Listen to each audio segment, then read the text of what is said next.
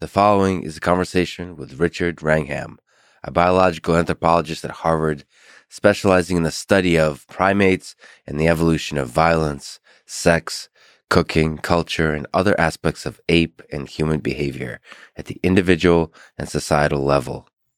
He began his career over 4 decades ago working with Jane Goodall in studying the behavior of chimps, and since then has done a lot of seminal work on human evolution and has proposed several theories for the roles of fire and violence in the evolution of us, hairless apes, otherwise known as Homo sapiens. And now, a quick few second summary of the sponsors. Check them out in the description. It's the best way to support this podcast. First is Roka, my favorite sunglasses and prescription glasses. Second is Theragun, the device I use for post-workout muscle recovery. Third is ExpressVPN, the VPN I've been using for many years. Fourth is NI, a company that helps engineers solve the world's toughest problems. And fifth is Grammarly, a service I use to check spelling, grammar, and readability. So the choice is style, fitness, privacy, engineering, or Hemingway-like writing eloquence. Choose wisely, my friends. And now, onto the full ad reads. As always, no ads in the middle. I try to make these interesting, but if you skip them, please still check out the sponsors in the description. I enjoy their stuff. Maybe you will too. This show is brought to you by Roka, the makers of glasses and sunglasses that I love wearing for their design, feel, and innovation on material, optics, and grip. Roka was started by 2 All-American swimmers from Stanford, and it was born out of an obsession with performance. I actually got a chance to meet the co-founder and CEO, Rob, recently. I got to hang out and work out at his Roka gym here in Austin. But that's just the gym part. There's a whole facility where they do the design and the engineering of the glasses and sunglasses. Also, in terms of the sunglasses themselves, I think style-wise, that minimalist, classy look that many of their sunglasses have is perfect. Plus, it's functional. So you can run outside in 100-degree weather in Austin, and they stay on their face, they feel right. But you can also sort of wear them with a suit. It's classy, clean, minimalist. I love it. Check them out for both prescription glasses and sunglasses, and even tactical shooting glasses at Roka.com and enter code LEX to save 20% on your first order. That's Roka.com and enter code LEX. This show is also brought to you by Theragun, a handheld percussive therapy device that I use after workouts for muscle recovery. It's surprisingly quiet, easy to use, comes with a great app that guides you through everything you need to know. I've been making sure that I integrate exercise and physical challenge into my daily life, whether that's some hard training in jiu-jitsu or running or bodyweight exercising. I'm looking forward to trying to find the mental fortitude to do some of the crazy physical challenges while still being productive on the mental side of things. That can be difficult on the body, especially with all the other things I'm doing. So recovery is really, really important. Obviously diet and sleep, but then using tools like Theragun for muscle recovery has been really instrumental for me. It's basically just a great massage. Anyway, try Theragun for 30 days at therabody.com/lex. Theragun Gen 4 has an OLED screen, personalized Theragun app, and is both quiet and powerful. Starting at $199, go to therabody.com/lex. This show is also brought to you by ExpressVPN. I use them to protect my privacy on the internet, even when you use incognito mode in your Chrome browser or whatever browser you use. ISPs can still track that data, and they don't have to tell you about it.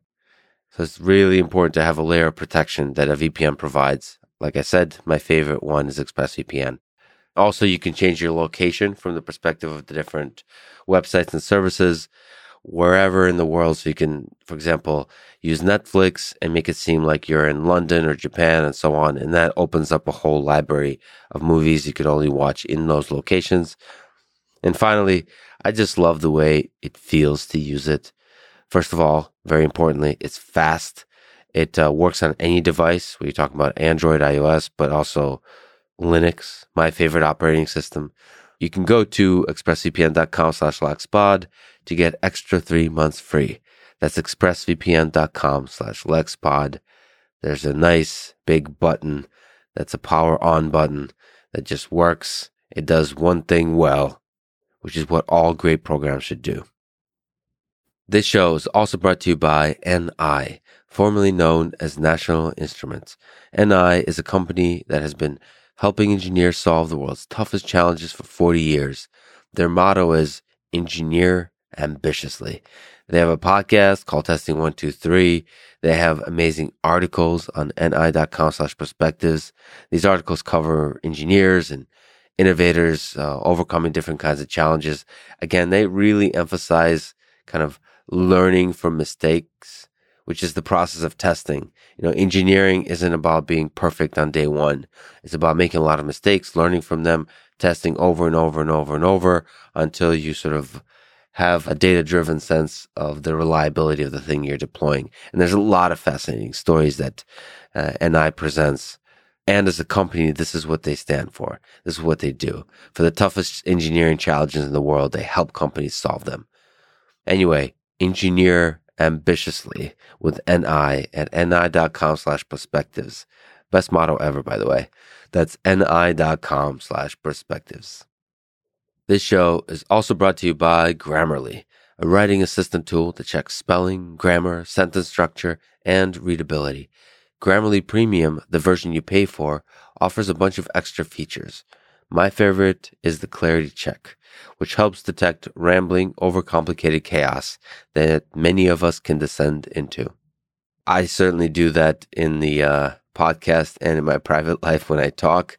It's really nice to use editing as part of the writing process to sharpen the message, the clarity, the power, the simplicity, and the elegance of the language with which you communicate an idea. It's good to sort of build up a muscle within yourself that can do that kind of thing.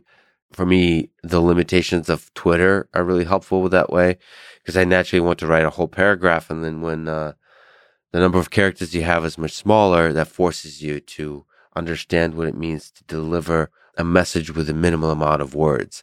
But it's also good to use tools like Grammarly Premium, not just for the spelling and the grammar, but for the readability and the clarity and so on.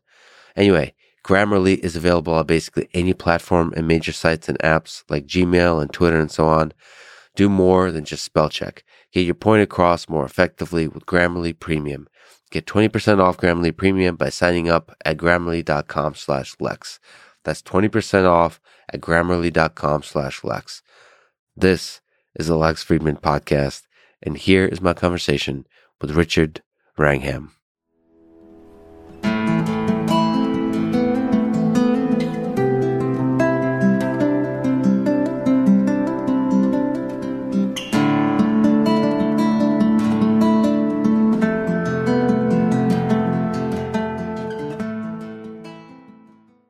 You've said that we're much less violent than our close living relatives, the chimps.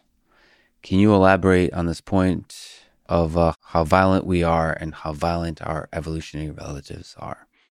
Well, I haven't said exactly that we're less violent than chimps.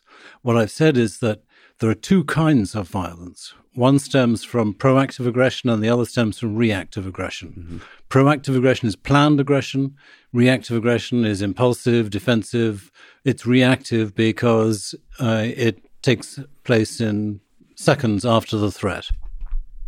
And the thing that is really striking about humans compared to our close relatives is the great reduction in the degree of reactive aggression. So we are far less violent than chimps when prompted by some relatively minor threat within our own society. And the way I judge that is with not super satisfactory data, but the study which is particularly striking is one of people living as hunter-gatherers in a really upsetting kind of environment, namely people in Australia living in a place where they got a lot of alcohol abuse. There's a lot of domestic violence.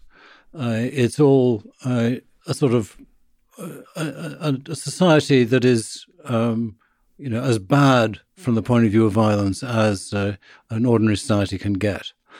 There's excellent data on the frequency with which people actually have physical violence and hit each other. And we can compare that to data from several different sites, comparing, we're looking at chimpanzee and bonobo violence. Mm-hmm. And the difference is between 2 and 3 orders of magnitude. The frequency with which chimps and bonobos hit each other, chase each other, charge each other, physically engage is somewhere between 500 and 1,000 times higher than in humans. Mm-hmm. So there's something just amazing about us. And, you know, this has been recognized for centuries. Aristotle drew attention to the fact that we behave in many ways like domesticated animals because we're so unviolent. But, you know, people say, well, what about, you know, the hideous engagements of this 20th century? The First and Second World War and much else besides. And that is all proactive violence. Mm-hmm. You know, all of that is gangs of people making deliberate decisions to go off and attack in circumstances which, ideally, the attackers are going to be able to make their kills and then get out of there. In other words, not face confrontation. That's the ordinary way that armies try and work. And there, it turns out that humans and chimpanzees are in a very similar kind of state. That is to say, if you look at the rate of death from chimpanzees conducting proactive coalitionary violence, it's very similar in many ways to what you see in humans. So we're not downregulated with proactive violence. It's just this reactive violence that is strikingly reduced in humans. So chimpanzees also practiced kind of tribal warfare. Indeed they do, yeah. So this was discovered first in 1974. It was observed first in 1974, which was about the time that the first major study of chimpanzees in the wild by Jane Goodall had been going for something like 5 years the chimpanzees being observed wherever they went. Mm-hmm. Until then, they'd been observed at a feeding station where Jane was luring them into to be observed by seeing bananas, which is great. She learnt a lot. But she didn't learn what was happening at the edges of their ranges. Mm-hmm. So 5 years later, it became very obvious that there was hostile relationships between groups. And those hostile relationships sometimes take the form of the kind of hostile relationships that you see in many animals, which is a bunch of chimps, in this case, shouting at a bunch of other chimps on their borders. But dramatically, in addition to that, there is a second kind of interaction, and that is when a party of chimpanzees makes a deliberate venture to the edge of their territory silently and then search for members of neighboring groups. And what they're searching for is a lone individual. So I've been with chimps when they've heard a lone individual under these circumstances, or what they think is a lone one, and they touch each other and look at each other and then charge forward, very excited. And then while they're charging, all of a sudden, the place where they heard a lone call erupts with a volley of calls. Mm-hmm. It was just one calling out of a larger party. Mm-hmm. And our chimps put on the brakes and scoot back for safety into their own territory. But if, in fact, they do find a lone individual and they can sneak up to them, then they make a deliberate attack. They're hunting. They're stalking and hunting, and then they impose terrible damage, which typically ends in a kill straight away, but it might end up with the victim so damaged that they'll crawl away and die a few days or hours later.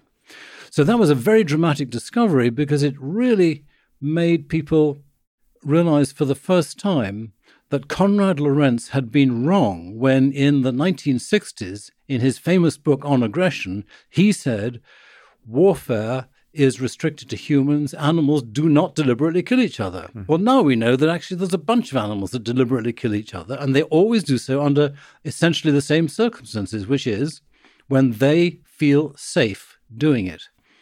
So humans feel safe doing it when they got a weapon. Mm-hmm. Animals feel safe when they have a coalition, mm-hmm. a coalition that has overwhelming power compared to the victim. And so wolves will do that, and lions will do that, and hyenas will do that, and chimpanzees will do it, and humans do it too. Can they pull themselves into something that looks more like a symmetric war as opposed to an asymmetric one?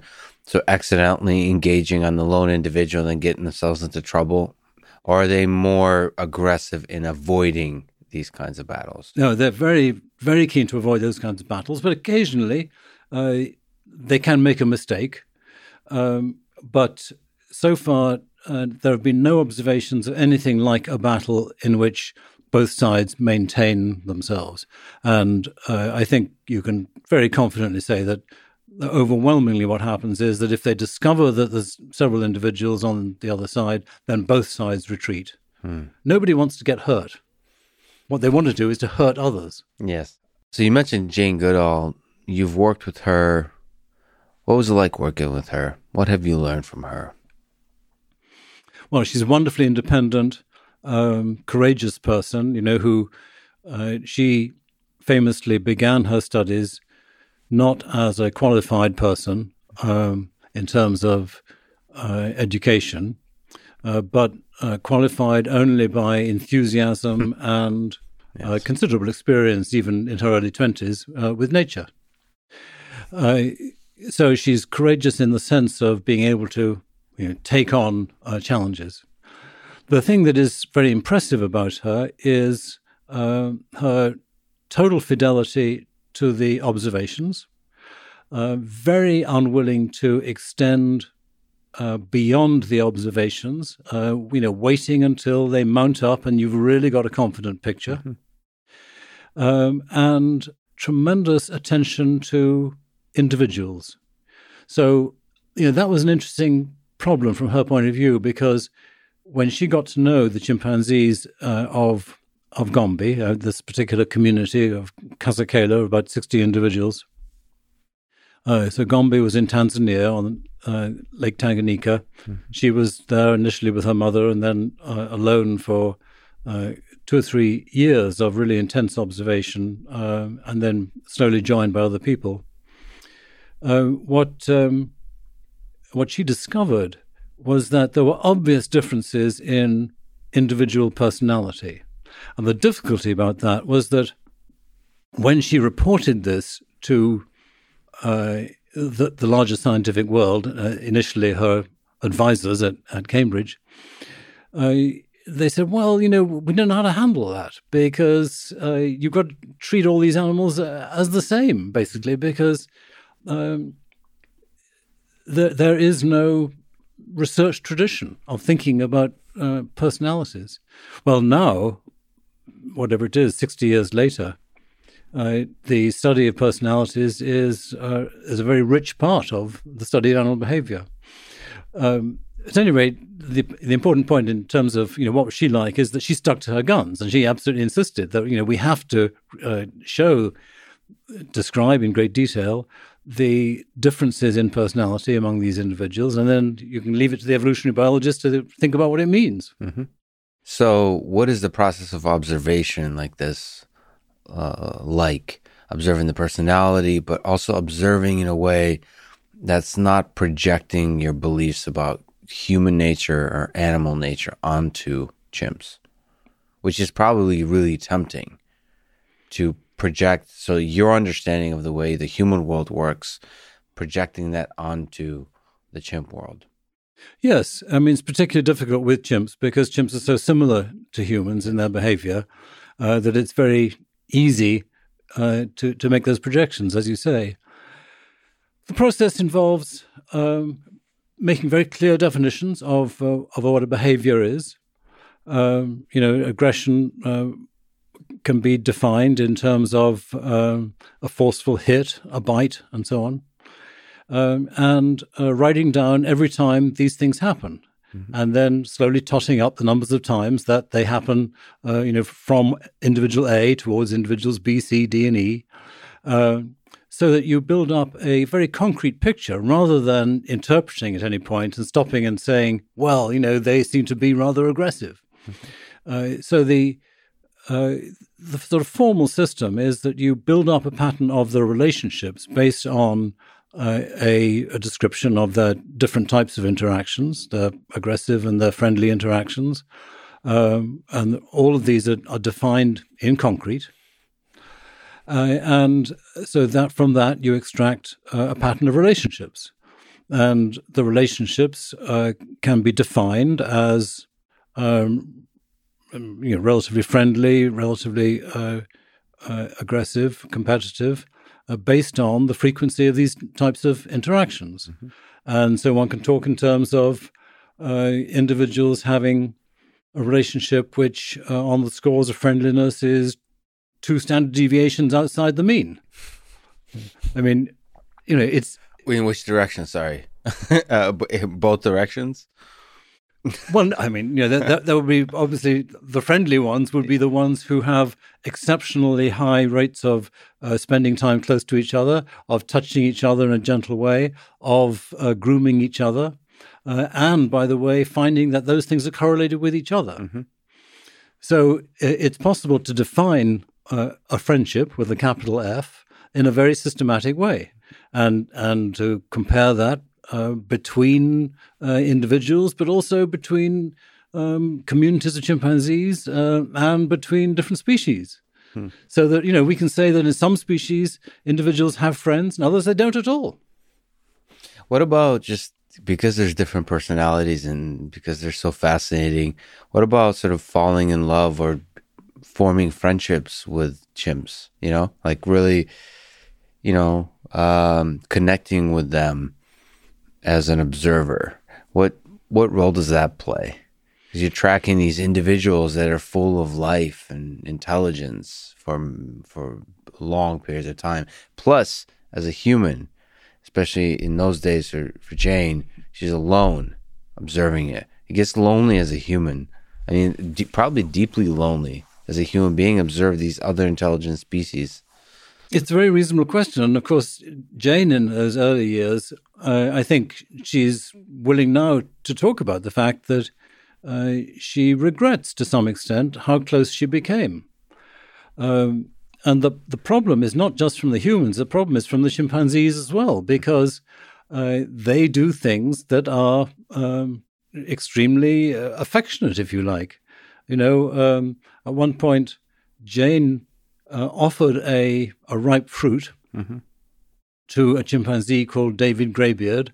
David Greybeard took it and squeezed her hand as if to say thank you. And then I think he gave it back, if I remember rightly. Yeah. No, thank you. Right. It's almost like thank you and returning the affection. By giving the fruit, yeah, exactly. if they did something like that. It was a gentle squeeze. Yeah. I mean, chimpanzees could squeeze you very hard, as that mm-hmm. occasionally has happened. Some chimps are aggressive to people, and others are friendly. And the ones that are friendly tend to be rather sympathetic characters because they might be ones who are having problems in their own society. So Jomeo in Gombe used to... come and sit next to me quite often, and he was having a hard time making it in that society, which I can describe to you in terms of the number of aggressive interactions if you want, but just to be informed about it. So all of this is a temptation to be very firmly resisted. And in the community that I've been working with in Uganda for the last 30 years, we try extremely hard to impress on all of the research students who come with us that it is absolutely vital that you do not fall into that temptation. Now, we heard a story of one person who did reach out and touch one of our chimps. It's a very, very bad idea. Not because the chimp is going to do anything violent at the time, but because if they learn that humans are as weak physically as we are compared to them, then they can take advantage of it, us. And that's what happened in Gombe. So after Jane had done the very obvious thing when you're first engaged in this game of allowing the infants to approach her and then tickling them and playing with them, some of those infants had the personality of wanting to take advantage of that knowledge later. And so, you had an individual, Frodo, who was violent on a regular basis towards humans when he was an adult, and he was quite dangerous. I mean, he could easily have killed someone. In fact, he did kill one person. He killed a baby that he took from a mother, a human baby, that he took off her hip when he met her on the path. So, it's a reminder that we're dealing with a species that are rather human-like in the range of emotions they have, in the capacities they have, and even in the strength they have. They are, in many ways stronger than humans. So it's you've got to be careful. So in the full range of friendliness and violence, the capacity for these very human things. Yes, I mean it's very obvious with violence, as we talked about, that they will kill not just strangers. They can kill other adults within their own group. They can kill babies that are strangers. They can kill babies in their own group. So this is a long-lived individual. Obviously, these killings can't have very often because otherwise they'd all be dead. We're now finding that they can live to 50 or 60 years in the wild at relatively low population density because they're big animals eating a rather specialized kind of food, the ripe fruits. So it doesn't happen all the time. With friendliness, they are very strong to support each other. They very much depend on their close friendships, which they express through physical contact, and particularly through grooming. Mm. So grooming occurs when one individual approaches another and might present for grooming, a very common way of starting, turning their back or presenting an arm or something like that, and the other just riffles their fingers through the hair. And that's partly just soothing, and it's partly looking for parasites, but mostly it's just soothing. Yes. And the point about this is it can go on for half an hour. It can go on for sometimes even an hour. Mm-hmm. So this is amazing. A major expression of interest in somebody else. When did your interest in this one particular aspect of chimp come to be, which is violence? When did the study of violence in chimps become something you were deeply interested in? Well, for my PhD in the early 1970s, I was in Gombe with Jane Goodall and was studying feeding behavior. Mm-hmm. But during that time, we were seeing, and I say we because there were half a dozen research students all in her camp, we were discovering that chimps had this capacity for violence. The first kill happened during that time, which was of an infant in a neighboring group. And we were starting to see these hunting expeditions. And this was the start of my interest because it was such chilling evidence of an extraordinary similarity between chimps and humans. Now, at that time, we didn't know very much about how chimpanzees and humans were related. Chimps, gorillas, bonobos are all three big black hairy things that live in the African forests and eat fruits and leaves when they can't find fruits and walk on their knuckles. And they all look rather similar to each other. So they seem as though those three species, chimps and gorillas and bonobos, should all be each other's closest relatives, mm-hmm. and humans are something rather separate, mm-hmm. and so any of them would be of interest to us. Mm-hmm. Subsequently, we learn that actually that's not true, and that there's a special relationship between humans and chimpanzees. Mm-hmm. But at the time, even without knowing that, it was obvious that there was something very odd about chimpanzees, because Jane had discovered They were making tools. She had seen that they were hunting meat. She had seen that they were sharing the meat among each other. She had seen that the societies were dominated politically by males, mm-hmm. coalitions of males. All of these things, of course, resonate so closely with humans. Mm-hmm. And then it turns out that in contrast to conventional wisdom at the time, the chimpanzees were capable of hunting and killing members of neighboring groups. Well, at that point, the similarities between chimps and humans become less a matter of sort of sheer intellectual fascination than something that has a really deep meaning about our understanding of ourselves. I mean, until then, you can cheerfully think of humans as a species apart from the rest of nature because we are so peculiar. But when it turns out that, as it turns out, one of our two closest relatives has got these features that we share, and that one of the features is something that is the most horrendous, as well as fascinating, aspect of human behavior, then, how can you resist just, trying to find out what's going on? So I have to say this. I'm not sure if you're familiar with the man, but fans of this podcast are, so... We're talking about chimps. We're talking about violence. My now friend, Mr. Joe Rogan, is a big fan of those things. I'm a big fan of these topics. I think a lot of people are fascinated by these topics. So as you're saying, why do we find the exploration of violence and the relations between chimps so interesting? What can they teach us about ourselves? Until we had this information about chimpanzees, it was possible to believe that the psychology behind warfare was totally the result of some kind of recent cultural innovation that had nothing to do with our biology. Or, if you like, that it's got something to do with... sin and God and the devil and that sort of thing. But what the chimps tell us,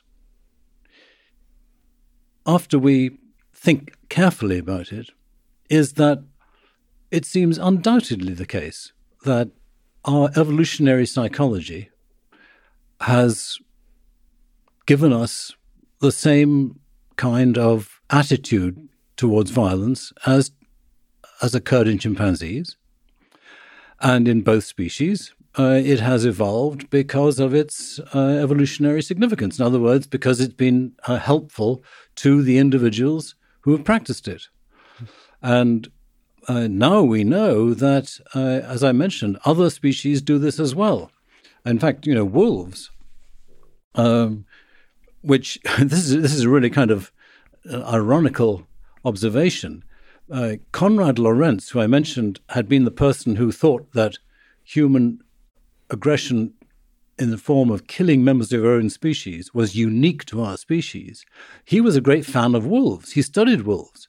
And in captivity, he noted that wolves are very unlikely to harm each other in spats among members of the same group. What happens is that one of them will roll over and present their neck, much as you see in a dog park nowadays, and the other might put their jaws on the neck but will not bite. Mm-hmm. Okay, so now it turns out that if you study wolves in the wild, then neighboring packs often go hunting for each other. Mm-hmm. They are in fierce competition, and as much as 50% of the mortality of wolves is due to being killed by other wolves. Wow. Adult mortality. Wow. So it's a really serious business. The chimpanzees and humans fit into a larger pattern of understanding animals in which you don't have an instinct for violence. What you have is an instinct, if you like, to use violence adaptively. And if the right circumstances come up, it'll be adaptive. If the right circumstances don't come up, it won't be. So some chimpanzee communities are much more violent than others because of things like the frequency with which a large party of males is likely to meet a lone victim. And that's going to depend on the local ecology. But, you know, so the overall answer to the question of what do chimps teach us is that we have to take very seriously the notion that in humans, the tendency to make war is a consequence of a long-term evolutionary adaptation and not just a military ideology or some, you know, sort of local patriarchal phenomenon. And of course, you know, a reading of history, a judicious reading of history fits that very easily because war is so commonplace. Mm-hmm. It's not an accident. So it's not a construction of human civilization. It's deeply within us, violence. So what's the difference between violence on the individual level versus group? It seems like with chimps and with wolves, there's something about the dynamic of multiple chimps together that increase the chance of violence. Or is violence still fundamentally part of the individual? Like would an individual be as violent as they might be as part of a group? If we're talking about killing, then violence in the sense of killing is very much associated with a group. And the reason is that individuals don't benefit by getting into a fight in which they risk being hurt themselves. So it's only when you have overwhelming power that the temptation to try and kill another victim rises sufficiently for them to be motivated to do it. Mm-hmm. The average number of chimpanzee males that attack a single male in something like 50 observations that have accumulated in the last 50 years from various different study sites is 8 to 1. Mm-hmm. Now, sometimes it can go as low as 3 to 1. Mm-hmm. But that's getting risky. But if you have 8, you can see what can happen. I mean, basically, you have one male on one foot, another male on another foot, another male on an arm, another male on another arm. And now you have an immobilized victim with 4 individuals capable of just doing the damage. Mm-hmm. And so they can then move in and tear out his thorax and tear off his testicles and twist an arm until it breaks and do this, you know, appalling damage with no weapons. Mm-hmm. What is the way in which they prefer to commit the violence? Is there something to be said about, like, the actual process of it? Is there an artistry to it? So if you look at human warfare, there's different parts in history prefer different kind of approaches to violence. It had more to do with tools, I think, on the human side. But just the nature of violence itself, the practice, the strategy of violence, is it basically the same? You improvise, you immobilize the victim, and they just rip off different parts of their body kind of thing? Yeah, you have to understand that these things are happening at high speed, in thick vegetation, yes, mostly, so that they have not been filmed carefully. You know, we have a few, yes, little glimpses of them from one or two people like David Watts, who's got some great video, but we don't know enough to be able to say that. It's hard for me to imagine that there are styles that vary between communities, you know, cultural styles, but, you know, it is possible. And one thing that is striking is that the number of times that an individual victim has been killed immediately has been higher in Kibale Forest in Uganda than in Gombe National Park in Tanzania. It's conceivable that's just chance. We don't have real numbers now, but what is this? I can't remember the exact numbers, but, you know, 10 versus 15 or something. So maybe they damage to the point of expecting a death in one place and they just finish it off in the other. But most likely that sort of difference will be due to differences in the numbers of attackers. you know, human beings are able to conceive of the philosophical notion of death, of mortality. Is there any of that for chimps when they're thinking about violence? Is violence, like, what is the nature of their conception of violence, do you think? Do they realize they're taking another conscious being's life? Or is it some kind of, like, optimization over the use of resources or something like that? I don't think it's... I can't think of any way to get an answer to the question of what they know about that. I think that the way to think about the motivation is rather like the motivation in sex. So when males are interested in having sex with a female, whether it's in chimpanzees or in humans, they don't think about the fact that what this is going to do is to lead to a baby, mostly. You're right. Mostly what they're thinking about is, I want to get my end away. And I think that it's a similar kind of process with the chimps. You know, what they are thinking about is, I want to kill this individual. And it's hard to imagine that taking the other individual's perspective and thinking about what it means for them to die is going to be an important part of that. In fact, you know, there's reasons to think it should not be an important part of it because it might inhibit them, and they don't want to be inhibited. You know, the more efficient they are in doing this, the better. But you know, I think it's interesting to think about this whole motivational question because it does produce the sort of rather haunting thought that there has been selection in favor of enthusiasm about killing. And in our relatively gentle and deliberately moral society that we have today, it's very difficult for us to face the thought that in all of us there might have been a residue and a more than that, sort of, you know, an active potential for that thought of really enjoying killing someone else.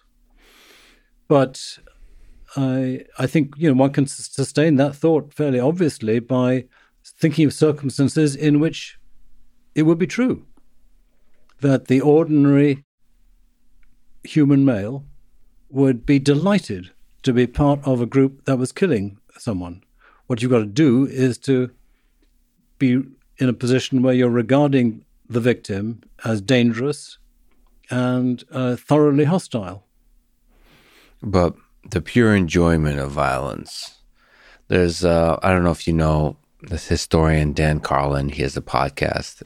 He has an episode, 3-4-hour episode that I recommend to others. It's quite haunting. But he takes us through an entire history. It's called Painfotainment. The history of humans enjoying the murder of others in a large group. So like public executions were part of human history. And there's something that for some reason humans seem to have been drawn to just watching others die. And he ventures to say that may still be part of us. For example, he said if it was possible to stream online, for example, the execution and the murder of somebody, or even the torture of somebody, that a very large fraction of the population on Earth would not be able to look away. They'd be drawn to that somehow. That's a very dark thought that we were drawn to that. So you think that's part of us in there somewhere, that selection that we evolved for the enjoyment of killing and the enjoyment of observing those in our tribe doing the killing. Yes. I mean, and that word you produced at the end is critical, I think, you know, because it would be a little bit weird, I think, to imagine a lot of enjoyment about people in your own tribe being killed. Right. You know, I don't think we're interested in violence for violence's sake that much. Yeah. It's when you get these social boundaries set up. And in today's world, you know, happily, we kind of are already one world. You know, you have to dehumanize someone to get to the point where they are really outside, you know, our recognition of a tribe at some level, which is, you know, the whole human species. But in ancient times, that would not have been true, because in ancient times, there are lots of accounts of hunters and gatherers in which the appearance of a stranger would lead to an immediate response of shooting on sight. Mm-hmm. Because what was human was the people that were in your society. Mm-hmm. And the other things that actually looked like us and, you know, were human in that sense were not regarded as human. Mm-hmm. So there was a kind of automatic dehumanization of everybody that didn't speak our language or hadn't already somehow become recognized as sufficiently like us to escape the dehumanization context. And so hopefully the story of human history is that we are, that tribalism fades away, that our dehumanization, the natural desire to dehumanize or tendency to dehumanize groups that are not within this tribe decreases over time. And so then the desire for violence decreases over time. Yeah, I mean, that's the optimistic perspective. And the great sort of concern, of course, is that small conflicts can build up into bigger conflicts, and then dehumanization happens, and then violence is released. As Hannah Arendt says, you know, there currently is no known alternative to war as a means of settling really important conflicts. So if we look at the big picture, what role has violence, or do you think violence has played in the evolution of Homo sapiens? So we are quite an intelligent, quite a beautiful, particular little branch on the evolutionary tree. What part of that was played by our tendency to be violent? Well, I think that violence was responsible for creating your Homo sapiens. And that raises the question of what Homo sapiens is. Yes. Yeah, exactly. So, you know, nowadays people begin the sort of concept of what Homo sapiens is by thinking about features that are very obviously different from all of the other species of Homo. Mm-hmm. And our large brain, our very rounded cranium, a relatively small face. These are characteristics which are developed in a relatively modern way by about 170,000 years ago, say. You know, that's one of the earliest skulls in Africa that really captures that. But it has been argued that is an episode in a process that has been started substantially earlier. And there's no doubt that that's true. You know, Homo sapiens is a species that has been changing pretty continuously throughout the length of time it's there. And it goes back to 300,000 years ago. Mm-hmm. 315, literally, is the time, the best estimate of a date for a series of bones from Morocco. Mm-hmm. That have been dated 3 or 4 years ago at that time and have been characterized as earliest Homo sapiens.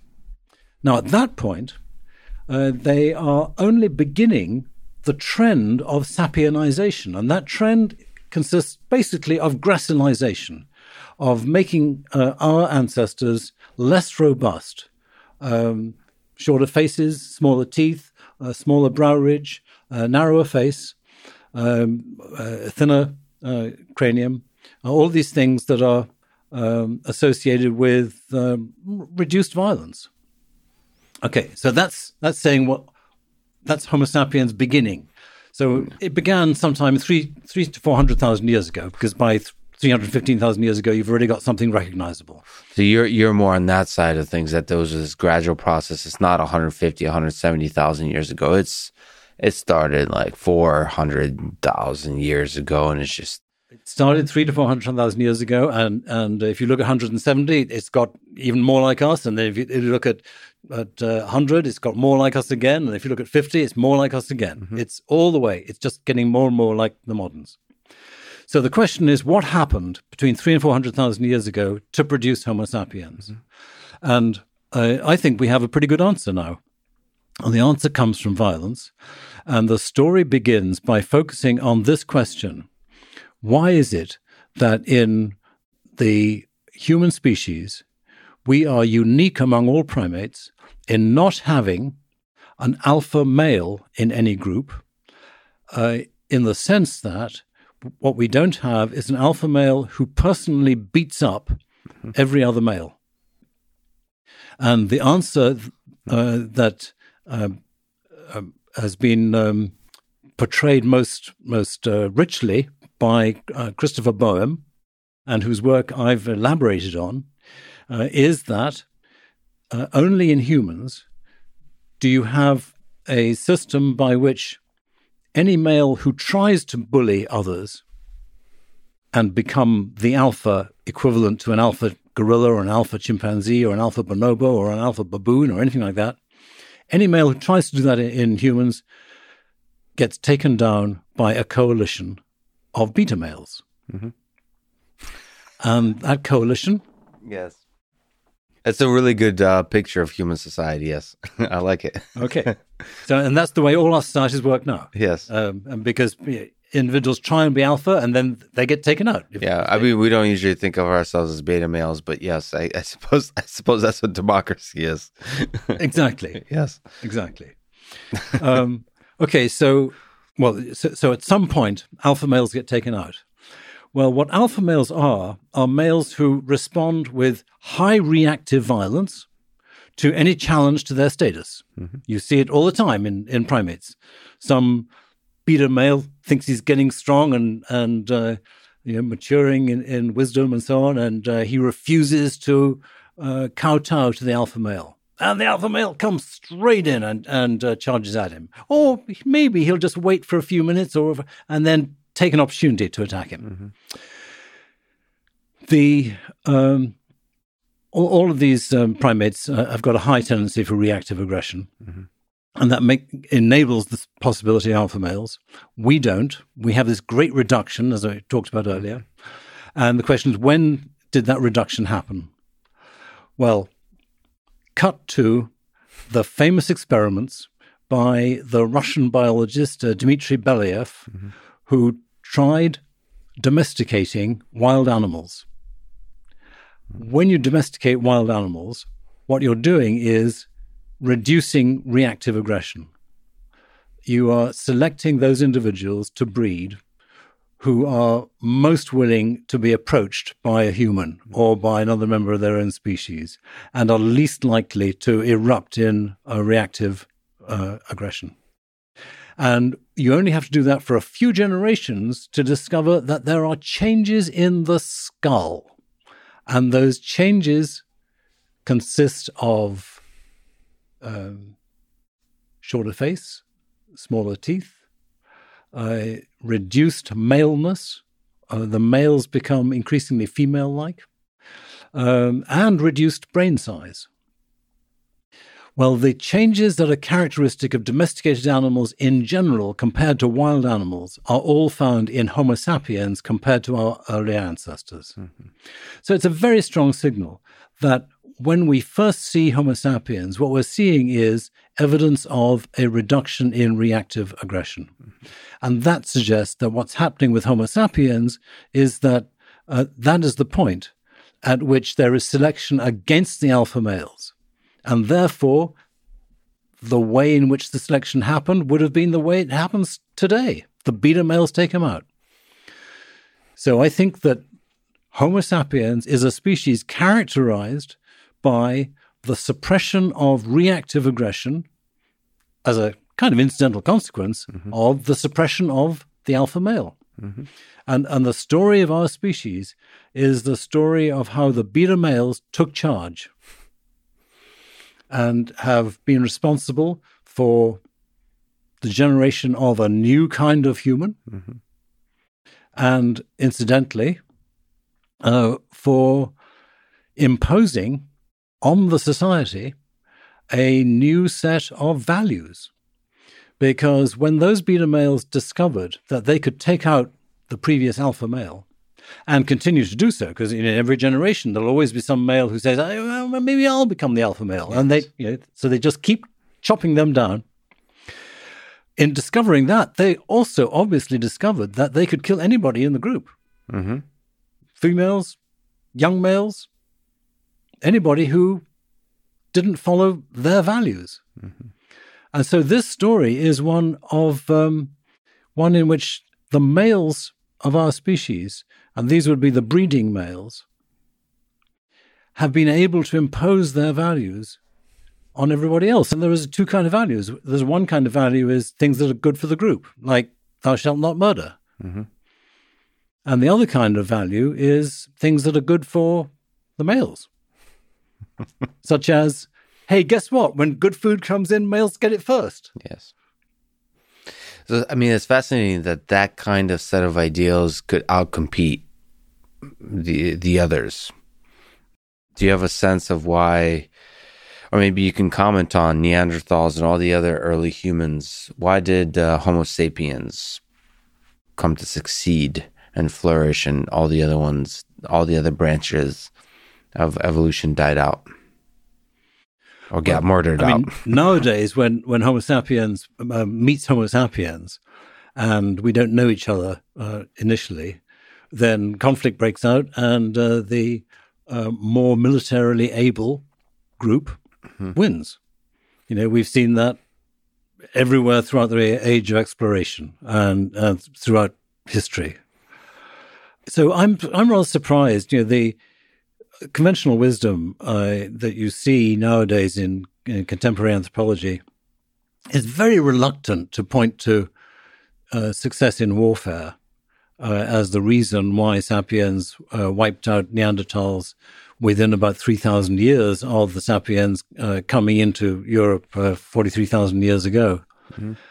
And people are much more inclined to say, well, the Neanderthals were at low population density, so they just couldn't survive the demographic sort of sweep, or that disease came in. And, maybe those things might have been important. But, far and away the most obvious possibility is that sapiens were just were powerful. Everyone agrees they had larger groups. They had better weapons. They had projectile weapons, bows and arrows, to judge from the little microlith bits of flake, which the Neanderthals didn't. Nowadays there's evidence of interbreeding, quite extensive interbreeding between sapiens and Neanderthals, as well as with some other groups. And sometimes people say, well, so they loved each other. They made love, not war. Mm-hmm. I think they made love and war, and it wouldn't necessarily have been too loving. I mean, if you just follow through from typical ethnographies nowadays of when dominant groups meet subordinate groups, they didn't know each other, then you can imagine that Neanderthal females would essentially be captured and taken into sapiens groups. Maybe you can comment on this. Cautiously and eloquently, what's the role of sexual violence in human evolution?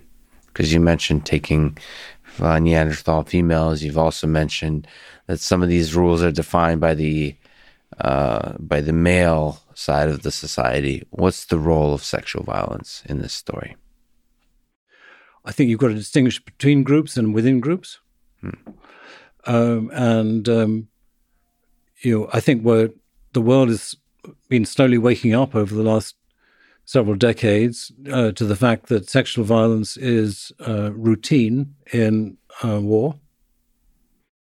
And that, to me, says that it's just another example of power corrupts because, when frustrated, scared, elated soldiers come upon females in a group, that there's been essential dehumanization of, then they get carried away by opportunity. It is not always possible to argue that this is adaptive nowadays, because you get lots and lots of stories of women being abused to the point of being killed. She'll be gang raped and then killed. There's lots of terrible cases of that reported from all sorts of different wars. But you can see that that could build on a pattern that would have been adaptive if happening under sort of much less extreme circumstances. The war is very extreme nowadays in the sense that you get battles in which people are sent by a military hierarchy mm-hmm. into a war situation in which they do not feel what hunters and gatherers would typically have felt, which would have been that if we attack, we have an excellent chance of getting away with it. Mm-hmm. Nowadays, you're sent in across the Somme or whatever it is, and there's a very high chance you will be killed. And that's totally unnatural and a novel evolutionary experience, I think. Then there's sexual coercion within groups. And so that takes various kinds of forms. But nowadays, of course, I think people recognize increasingly that the principal form of sexual intimidation and rape occurs within relationships. Mm-hmm. It's not stranger rape that is really statistically important. There's much more what happens behind the walls of a bedroom where mm-hmm. people have been living for some time. And just two sort of thoughts and observations about this. One is that it may seem odd that that males should be should think it a good idea, as it were, to impose themselves sexually on someone with whom they have a relationship. Mm-hmm. But what they're doing is intimidating someone in a relationship in which the relative power in the relationship has continuing significance for a long time. Mm-hmm. And that power probably goes well beyond just the sexual. Mm-hmm. It's to do with domestic relationships, it's to do with the man getting his own way all the way. Right. It's power dynamics, and the sexual aggression is one of the tools to regain power, gain power, gain more power, and that kind of thing. Yeah, exactly.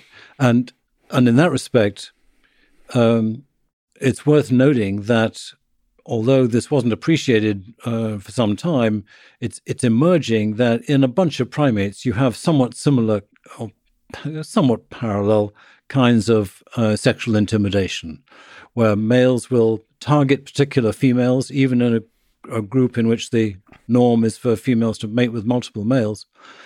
But each male will target a particular female, and the more he is aggressive towards her, then the more she conforms to his wishes when he wants to mate.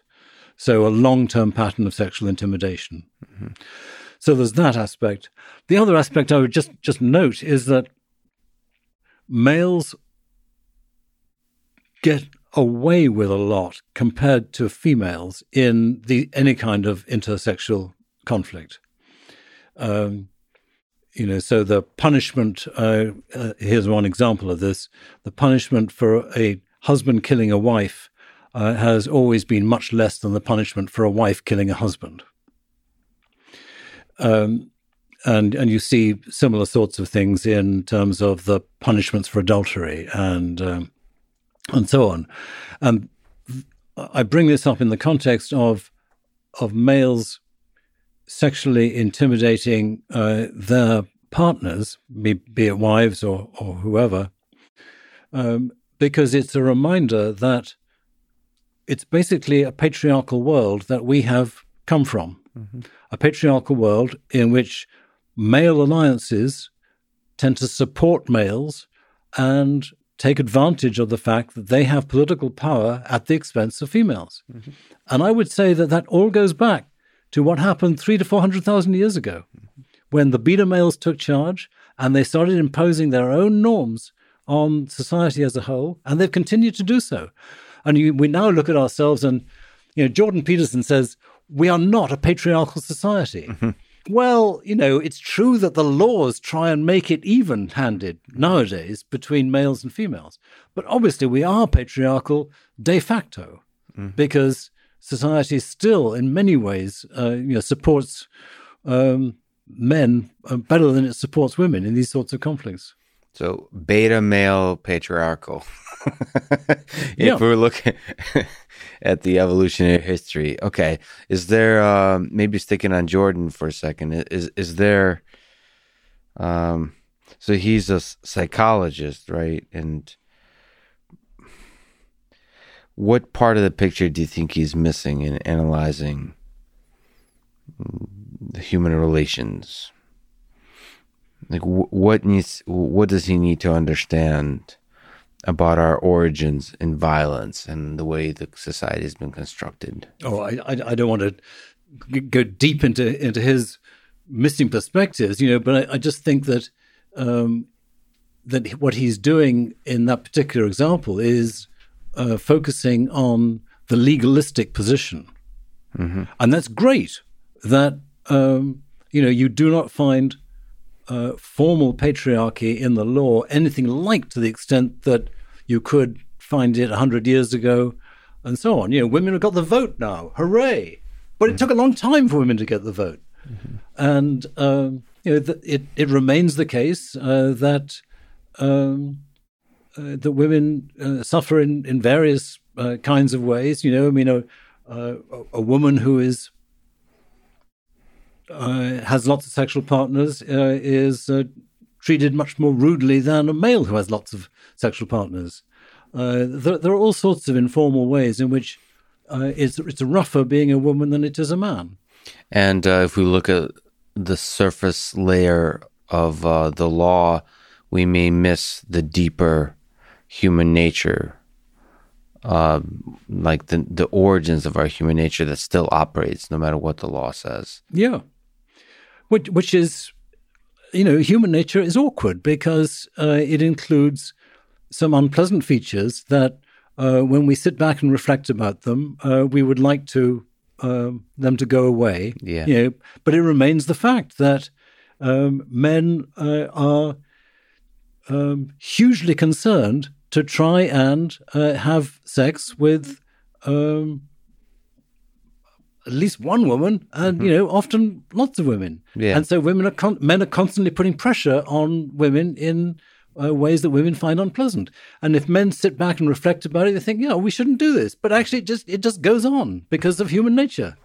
So maybe looking at particular humans in history, let's talk about Genghis Khan. So is this particular human who was one of the most famous examples of large-scale violence, is he a deep representative of human nature, or is he a rare exception? Well, I think that it's easy to imagine that most men could have become Genghis Khan. It's possible that he had a particular streak of psychopathy. It's striking that by the time you become immensely powerful, then your willingness to do terrible things for the interest of yourself and your group becomes very high. Stalin, Mao Zedong, these sorts of people have histories in which they do not show obvious psychopathy. But by the time they are big leaders, they are really psychopathic in the sense that they do not follow the ordinary morality of considering the harm that they are doing to their victims. What kind of experiment would we need to discover whether or not anybody could fall into this position? I don't know. But you know, Lord Acton's famous dictum was, power corrupts, and absolute power corrupts absolutely. And then the point that people often forget is the next sentence that he said, which is, great men are almost always bad men. And that is right. It is very difficult to find a great man in history who was not responsible for terrible things. I think there's some aspect of it that it's not just power. I think men who have been the most destructive in human history are not psychopathic completely. They have convinced themselves of an idea. It's like the idea is psychopathic. Stalin, for example, Hitler's a complicated one. I think he was legitimately insane. But I think Stalin has convinced himself that he's doing good. So the idea of communism is the thing that's psychopathic in his mind. Like it bred, you construct a worldview in which the violence is justified, the cruelty is justified. So they're, in that sense, first of all, you can construct experiments, unethical experiments that could test this, but in that sense, anybody else could have been in Stalin's position.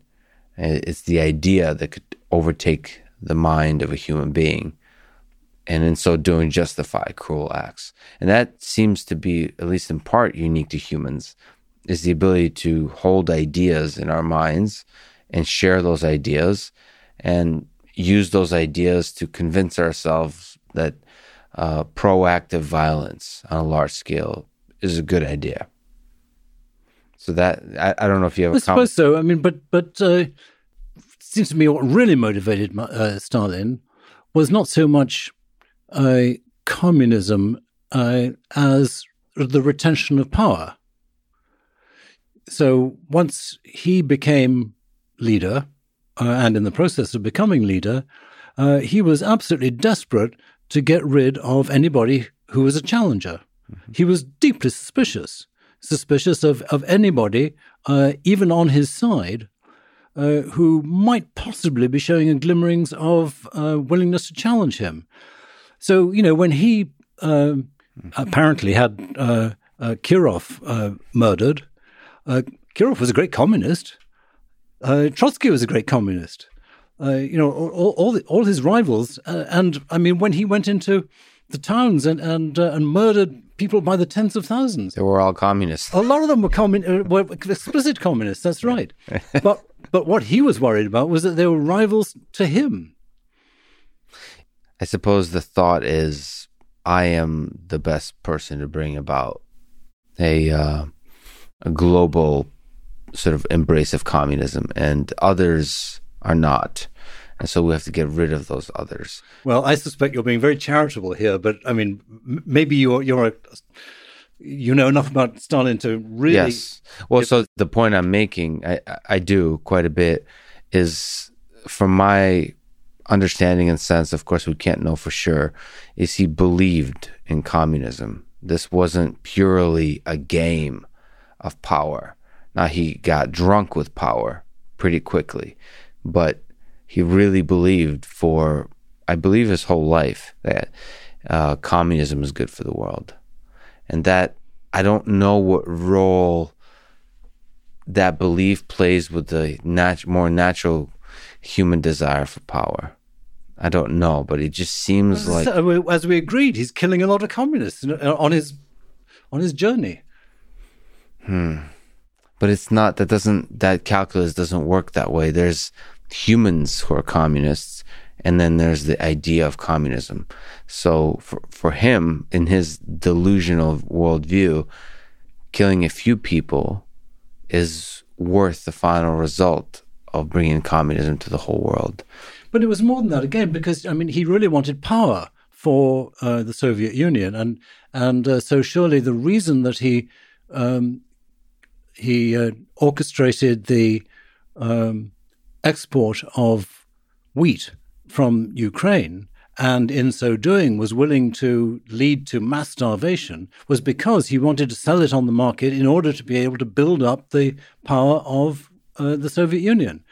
You know, an alternative view of communism might have been, well, you know, let's just make sure everybody survives and make sure everybody has enough to eat, and we'll all be mutually supportive in a communal network. But no, but he wanted the power for the country. Well, I guess exactly. So that it's not even communism, the set of ideas, or like Marxism or something like that. It's the country. I guess what I'm saying is it's not purely power for the individual. It's power for a vision for this great nation, the Soviet Union. Yeah. And it's similar with Hitler. The guy believed that this is a great nation, Germany. And like it's a nation that's been wronged throughout history and needs to be righted. And there's some dance between the individual human and the tribe. Yes, no, absolutely. Yes. And so just like chimpanzees, we are fiercely tribal. And the tribalism resides particularly in male psychology. And it's very scary, because once you assemble a set of males who share a tribal identity, then they have power that they can exert with very little concern about what they're doing to damage other people. Do you think so Nietzschean will to power, we talked about the corrupting nature of power, do you think that's a manifestation of those early origins of violence? What's the connection of this desire for power and our proclivity for violence? You know, what we're talking about is tribal power, right? Power on behalf of a group. Yes. And that seems to me to go right back to a deep evolutionary origin, because you see essentially the same thing in a whole bunch of animals. You know, most of the sort of cognitively complex animals live in social groups in which they have tribal boundaries. Mm. So what you see in chimpanzees is echoed in almost all of the primates.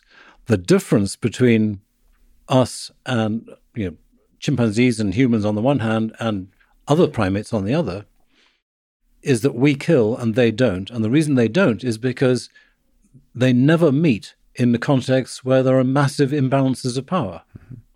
So two groups of baboons, there's 30 on this side and 50 on this side, fine. Nobody's going to try and kill anybody else because there's serious risks involved. Mm-hmm.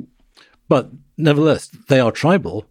So they will have fairly intense intergroup interactions in which everybody knows whose side is on, who is on whose side, and the long-term consequences of winning those battles, non-lethal battles, is that the dominants get access to larger areas of land, more safety, and so on. With chances are better. Record of reproductive success subsequently. Do you think this, from an evolutionary perspective, is a feature or a bug? Our natural sort of tendency to form tribes. So what's a bug? Oh, sorry, this is a computer programming analogy, meaning like it would be more beneficial. Is it beneficial or detrimental to form tribes from an evolutionary perspective? Yeah, but what does it mean? What does a bug mean? Yes, right. I mean, well, yeah, because where's evolution going anyway? It's beneficial it's beneficial in the sense that it evolved by natural selection to benefit the individuals who did it. Yes, but if by bug you mean something that, from the point of view of the species, it would be great if you could just wipe this out, right? Because the species would somehow do better as a result. Then yes, but then, males are a bug. Come on now. It's, there's some nice things to males, speaking as a male. The fact that there are some nice things to males doesn't mean that they're not bugs. Maybe they're quite nice bugs. But it would be much better for the species as a whole not to have males who impose this violence on the species as a whole. Yeah. as somebody who practiced controlled violence and doing a lot of martial arts, yeah, I'm not sure.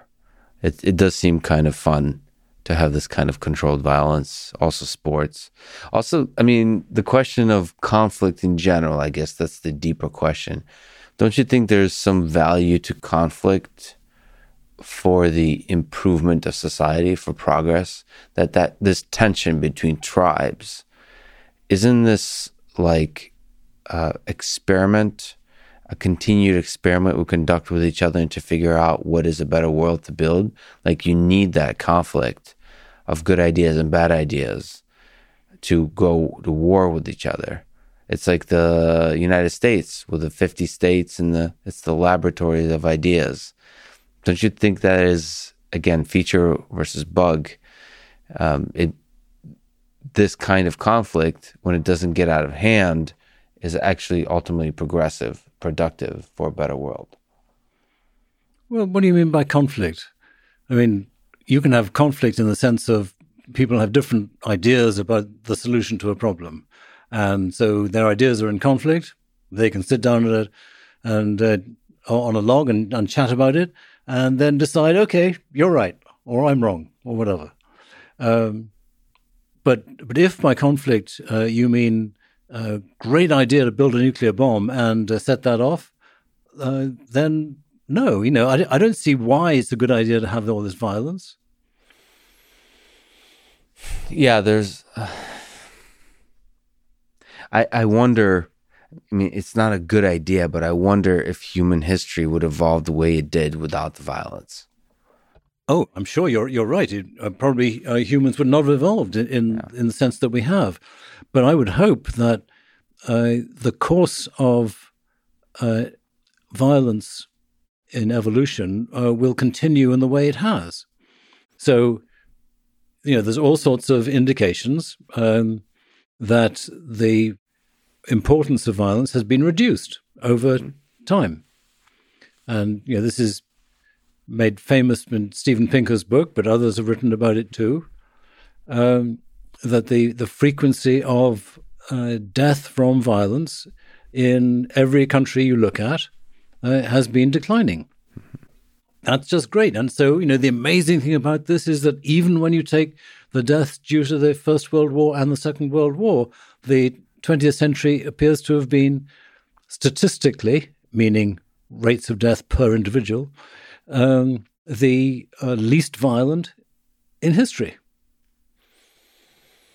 So we haven't got very far down the course to nonviolence, but I don't see why we shouldn't just carry on doing it. I think it's ridiculous, frankly, excuse my frankness, to say that violence is a good thing. Mm-hmm. I think that it would be a wonderful concept if we could evolve somehow to a world 3,000 years from now where violence is really regarded as simply appalling, and that they look back on our time and can't believe what we were doing.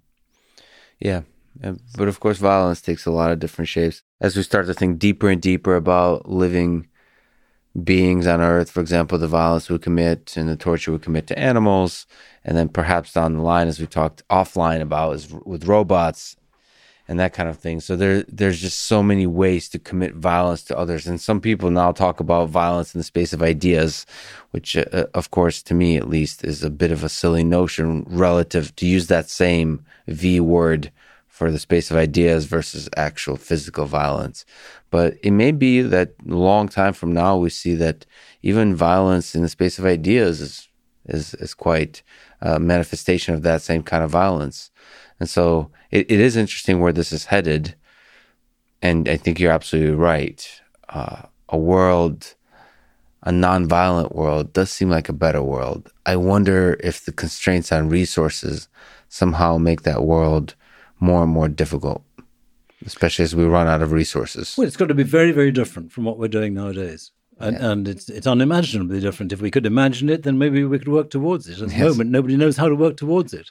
Well, that's kind of the stories of humans, is we don't really know the future. We're trying to ad hoc kind of develop it as we go, and sometimes get into trouble.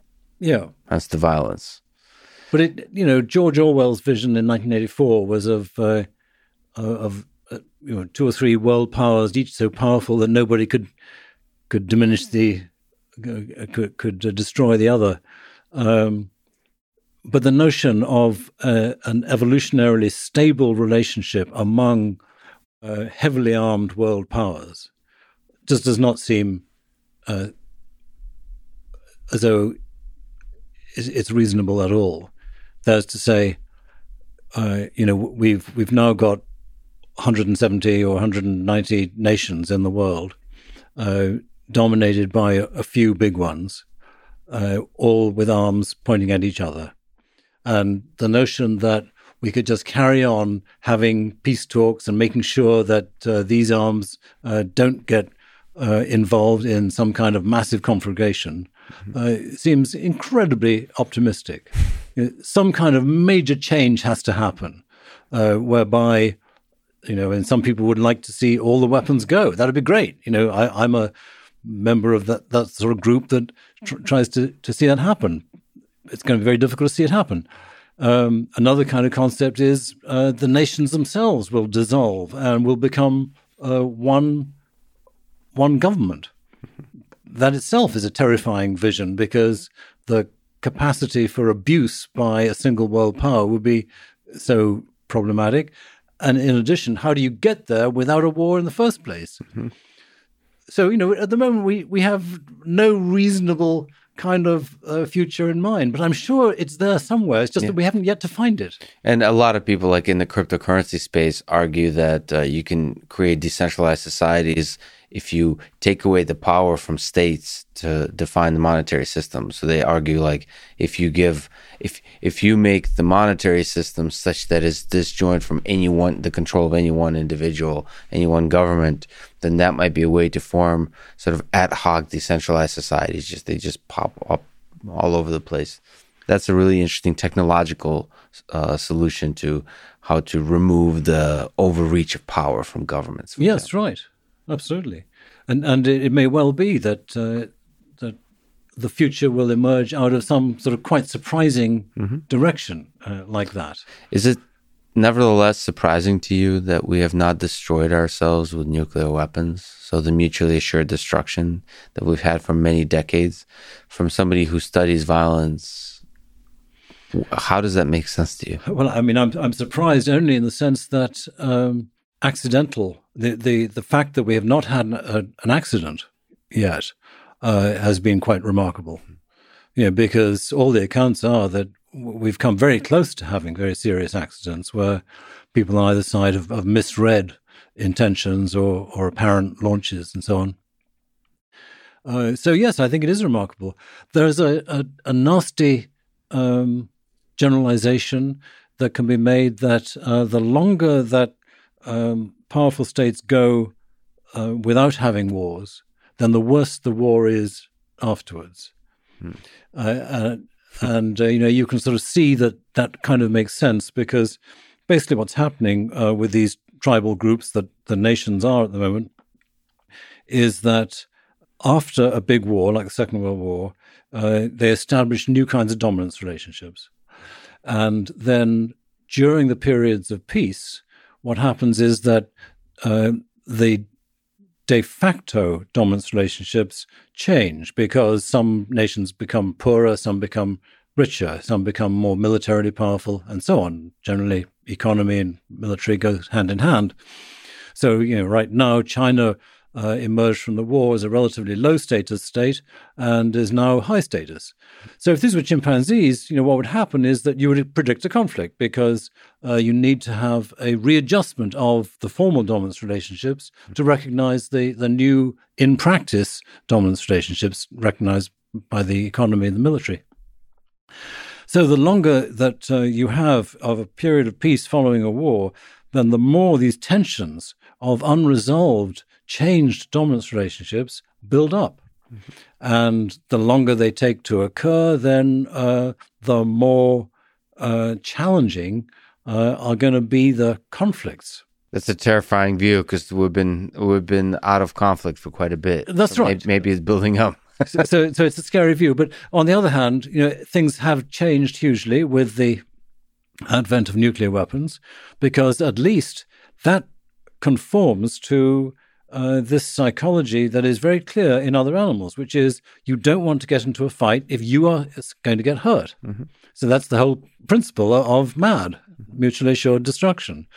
And it's doubtless been why powerful nations like America and Russia have not used their nuclear weapons since 1945.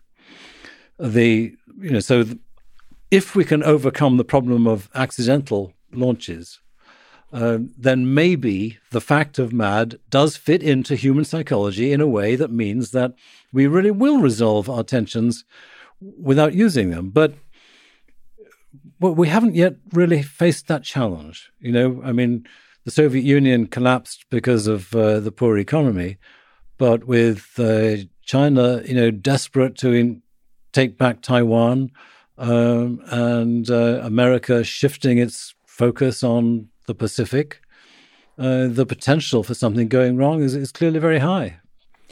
So what's the hopeful case that you can make for a long-term surviving and thriving human civilization, given all the dangers that we face? Well, I can't really exactly make one. I would just say that we're talking about the dangers. Obviously, the dangers are there. Yeah. But what I would sort of think about is the notion that surprises come from all sorts of different directions, mm-hmm. You work in robotics, mm-hmm. and I could well imagine that there will be advances in robotics that, in some way I can't even conceive, mm-hmm. will somehow undermine the motivation for conflict. Mm-hmm. Something about by the time chips have been planted in human brains and we're all instantly sharing information in a way that we never did before, mm-hmm. Will this change the nature of human existence in such a way that these conflicts get resolved? So remove the conflicts, but keep some of the magic, the beauty of what it means to be human. So still be able to enjoy life, the richness of life, the full complexity of life. Because you can remove conflict by giving everybody a pill and then they go to sleep. Right, you still want life to be amazing, exciting, interesting, and so that's where you have to find the balance.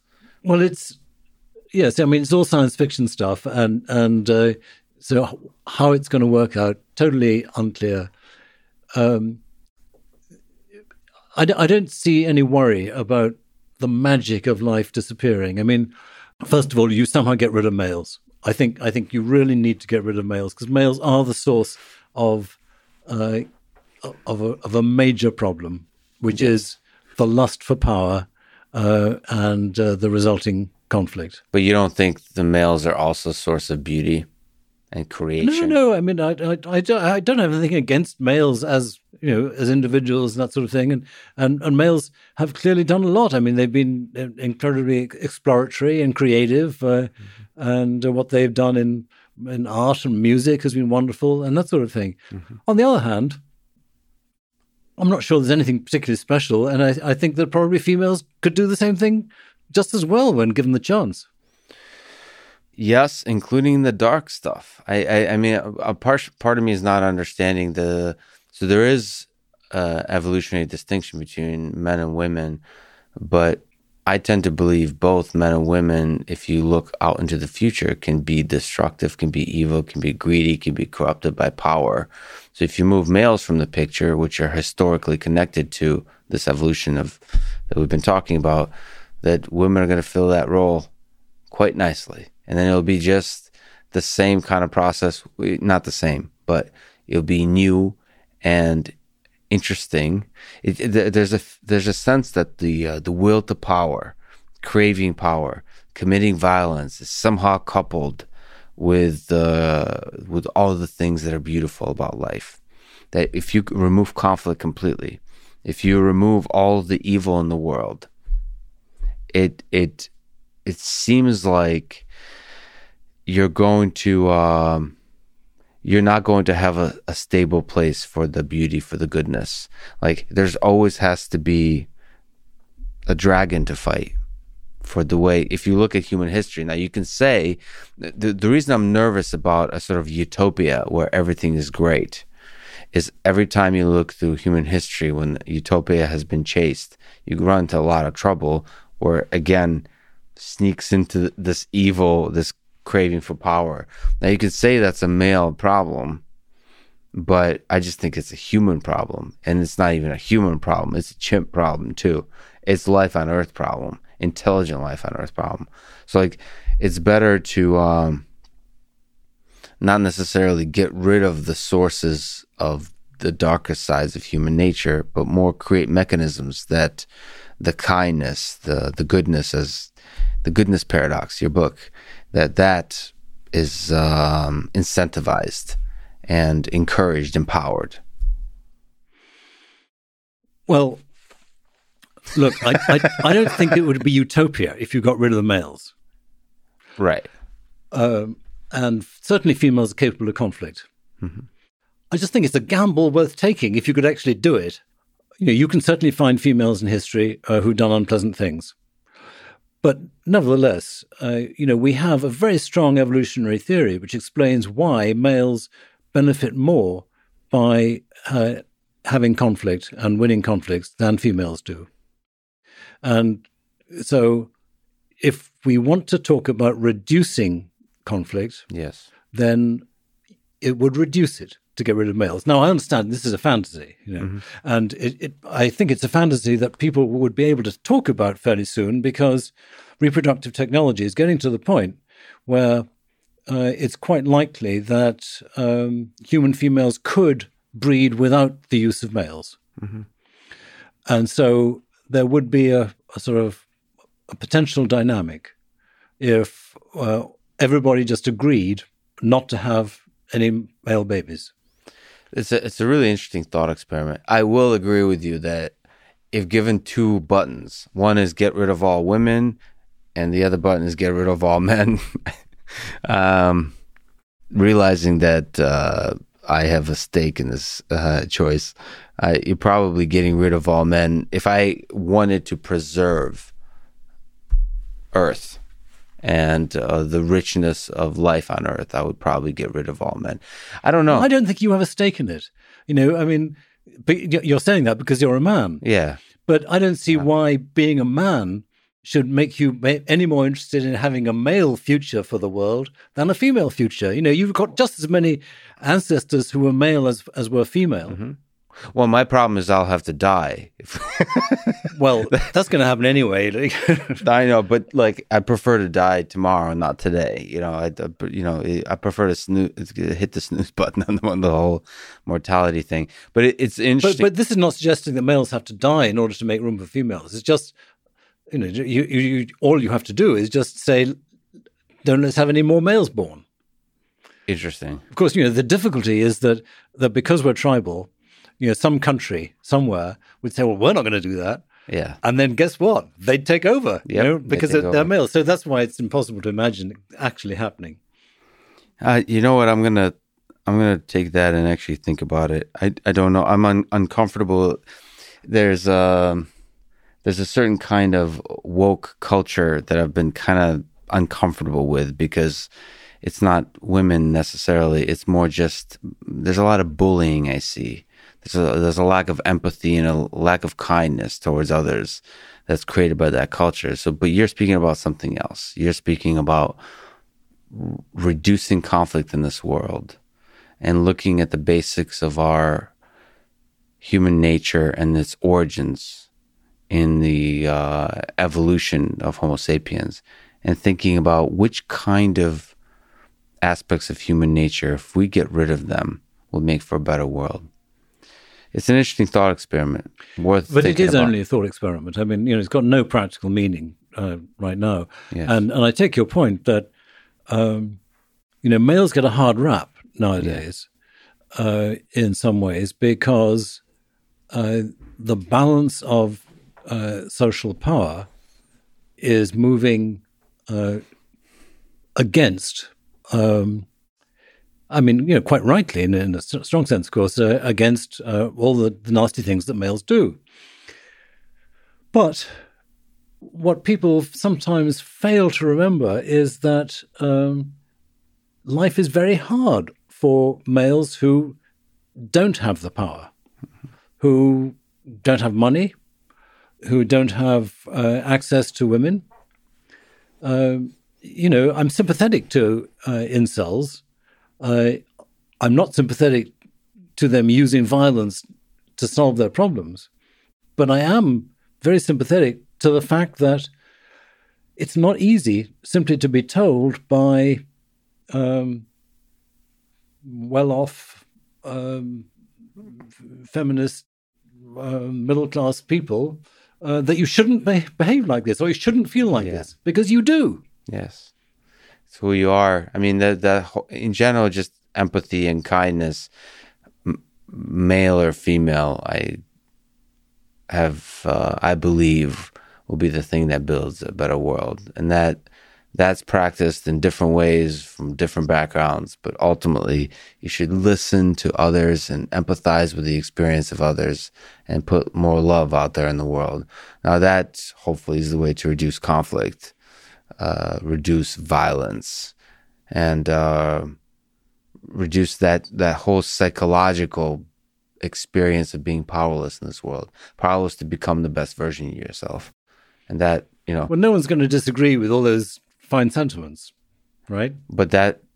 Yes. But that's an actionable thing, is actually practice empathy, right? Like saying that... somebody should be silenced, or just like this group is bad and this group is good. I just feel like that's not empathy. Empathy is understanding the experience of others and like respecting it. Like, I mean, that's what a better world looks like. That's what the reduction of conflict looks like. It's like, as opposed to saying my tribe is right, your tribe is wrong. Forget the violence or non-violence part. That act of saying my tribe is right, that tribe is wrong, removing that from the picture, that's the way to make a better world. Like, that's the way to reduce the violence, I think. Not necessarily removing the people who are causing the violence. You have to get to the source of the problem. And I don't mean the evolutionary source, but the mindset that creates the violence is usually just the lack of empathy for others. Yeah, but, you know, I mean, you can't just teach that, because our evolutionary psychology puts us in particular directions.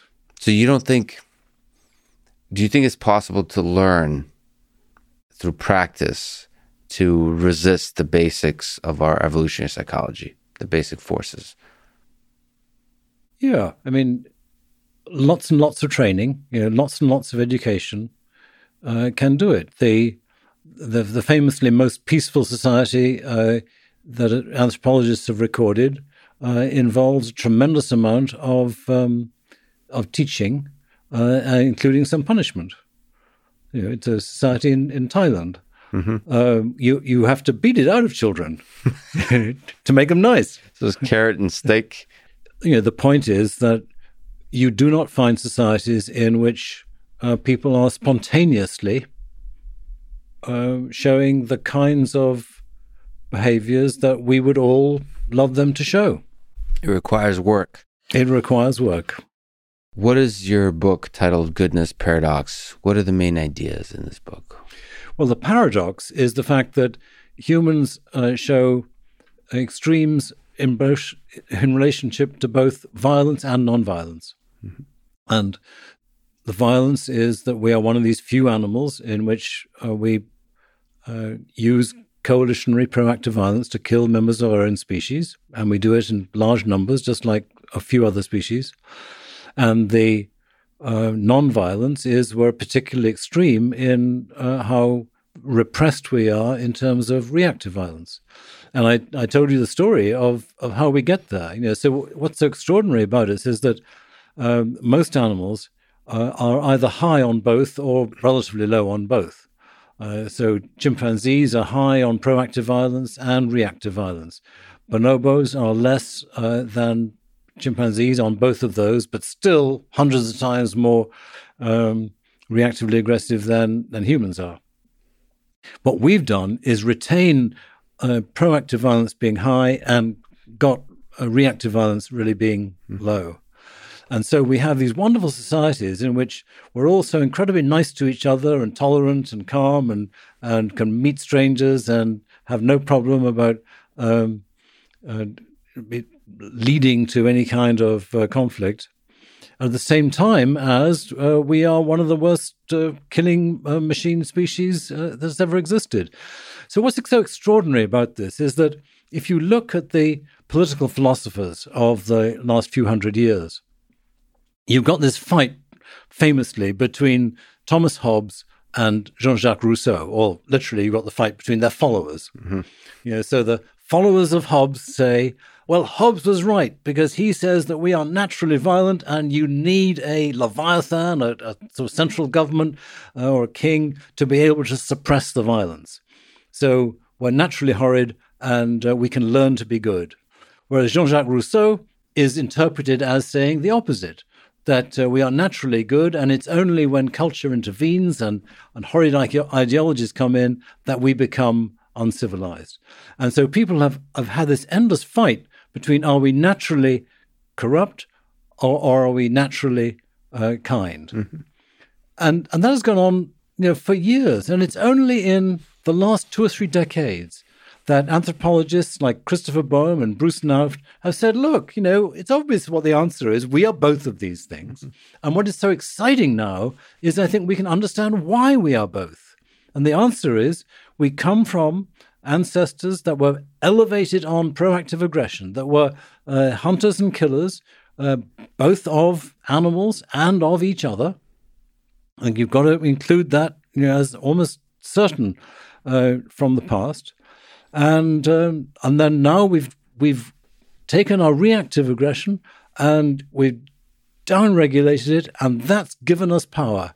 It's given us power because once you get rid of the alpha male, once the beta males take over and force selection in favor of a more tolerant, less reactively aggressive individual, the effect is that our cultures suddenly become capable of focusing on things other than conflict.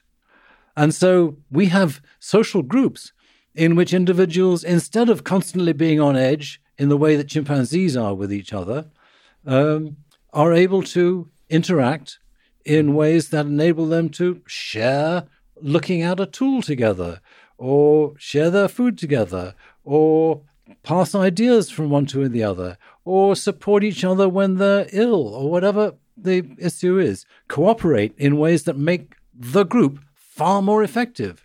So you asked earlier, you know, what did I think about why Sapiens was able to expand at the expense of Neanderthals so dramatically around 40,000 years ago? And the answer is that whatever it was, it had something to do with the Sapiens' ability to cooperate. You know, that was what gave them bigger groups. That's what enabled them to have a far more effective way of living. And I suspect it was to do with the weapons and military aspects. But even if it wasn't that, the greater cooperation that Sapiens were showing would have been hugely important. Mm-hmm. So Sapiens then had groups of, you know, who knows exactly how big they were, but scores of people, to judge from their remains, whereas Neanderthals were living in widely separated small groups of, you know, maybe as many as 15 or 20 people sometimes, where they saw others so rarely that they were inbreeding at high levels, you know, fathers having babies with their daughters. Mm-hmm. Very different world. Very different world. And that's probably what our world was like before we got Sapiens. Before we got Sapiens. And it's fascinating that there was that kind of violence against... So you, once you get rid of the alpha males, you have now the freedom to have kindness amongst the beta males. Like not kindness, but collaboration. That's the better word. Yes. Right, much more cooperation, not just among the males, but among the beta males, but also among the gamma males and the females. Yeah. I don't know what a gamma male is, but I imagine there's a whole alphabet. Well, I don't know about a whole alphabet, but I think the big layers are the married men, and the unmarried men. You know, because the married men had a problem with the unmarried men. right? I mean, you see it in ethnographies of hunters and gatherers recently, mm-hmm. where the unmarried men would be given rules, such as, I mean, a very extreme rule in northern Australia was you cannot come to the camp for months. Mm-hmm. You have to go away and live somewhere out in the bush. Yes. Because we don't want you anywhere near our wives. And then another kind of, you know, rule is if you are in camp, you must be in the firelight all the time. Otherwise, we don't know what you're doing out in the dark. You know, so there were real efforts to control them because you know, the men who had lots of wives did not want those horrid bachelors sneaking around the place. Yep. I love this. You also wrote the book titled Catching Fire, How Cooking Made Us Human. What's the central idea in this book?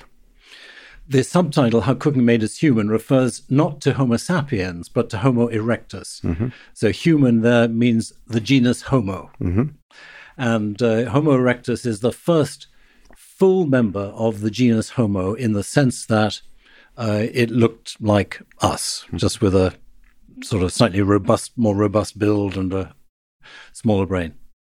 And the central idea of Catching Fire is that it was the control of fire that was responsible for the emergence of Homo erectus and therefore the genus Homo, which happened 2 million years ago. And it was an evolution from a line of Australopithecines. And Australopithecines are the creatures from whom we evolved. They were present in Africa from something like 6 or 7 million years ago up to, up to 1 million years ago. And then a branch led off to Homo around 2 million years ago. And the way to think of Australopithecines is that they were like chimpanzees standing upright. So they were erect bipedal walkers. They were like chimpanzees in the sense that they had brains about the size of a chimpanzee. They were literally about the body size of a chimpanzee, a little bit smaller, actually. And they had big jaws because they were still eating raw food. They had big teeth and big jaws. And then around 2 million years ago, the line of Australopithecines, which ended with an intermediate species, a kind of missing link area, because it's not missing, called habilis, sometimes called Homo habilis, but more properly, in my view, called Australopithecus habilis. That gave rise to Homo erectus, and Homo erectus, here's how different it was. It had a smaller mouth, a smaller jaw, smaller teeth, and to judge from its ribs and pelvis, smaller gut. Mm-hmm. In addition, it had lost what Australopithecines all had, which was adaptations for climbing in the trees. And that meant that Homo erectus must have slept on the ground. Mm-hmm. And since it slept on the ground, it should have been able to defend itself somehow against predators. And I can't think of any way they could have done that unless they had fire. So there are two major clues to why it was with Homo erectus that our ancestors first acquired the control of fire. One is the fact that they were clearly not sleeping in trees in the way that chimpanzees and gorillas and bonobos and all the other primates do. And the other is that there was this striking reduction throughout the gut, reduction in size of the mouth and the chewing apparatus and in the gut itself. And that conforms to what we see nowadays about humans, which is that our guts are about 2/3 of the size of what they would be if we ate raw food, mm-hmm. to judge by the great apes. So at some point in our evolution, we acquired the skill of cooking and skill of controlling fire. At no time between 2 million years ago and the present do we see any changes in our anatomy that can, as it were, justify the enormous change that happens when you are an animal that learns to control fire. But at 2 million years ago, we have exactly what you'd expect, namely the guts becoming smaller because the food is becoming softer and much more easy to digest, so you don't have to work so hard in your body to digest it. And, as I say, a commitment to sleeping on the ground, which I think you'd be absolutely crazy to do nowadays on a moonless night in the middle of Serengeti unless you had fire. I've slept out quite a lot in various parts of Africa in the bush, and you will not catch me just lying on the ground in an area with lots of predators unless I got a fire with me. You're going to get eaten. You're going to get terrified and you're going to get eaten. Okay. So there's a million questions I want to ask. So one is it very naturally coupled the discovery of controlled fire and cooking with fire? Is that an obvious leap? Well, here's what we know. We know that all the animals that we've tested like to eat their food cooked more than they like it raw. Okay. So this is true for all the great apes. You know, we've tested them. That's fascinating, by the way. Why is that? Oh, that's just like a property of food, I suppose. Yes, I think what it is that animals are always looking for any kind of way to get food that is easier to digest. And there are various signals in the food, such as the amount of sugar there, the amount of free amino acids, because the amino acids can be tasted, and the physical qualities of the food be particularly important, how tough the food is. Always prefer softer food, provided it feels safe, you know, it tastes safe. And these kinds of sensory cues are all there in cooked food. You know, it's soft, it doesn't have so many toxins, it's not so noxious to taste, easier to chew, so everyone loves it spontaneously. Your dogs and your cats prefer cooked food to raw food. Well, maybe you can say that's a consequence of domestication. But even, you know, as I say, all of the great apes, you test naive ones and they prefer it cooked if they can. So then obvious, once you have fire, you're going to accidentally discover that food changes when you apply fire to it, and then it's going to be the big crazy new fad. Yeah, you took the words out of my mouth. I mean, if they have fire at all, and you know their food rolls into it, 5 minutes later it tastes better than it did before. Yeah. How big of an invention, from an engineering perspective, do you think is the discovery of fire? Do you think for Homo erectus, Homo sapiens, do you think it's the greatest invention ever?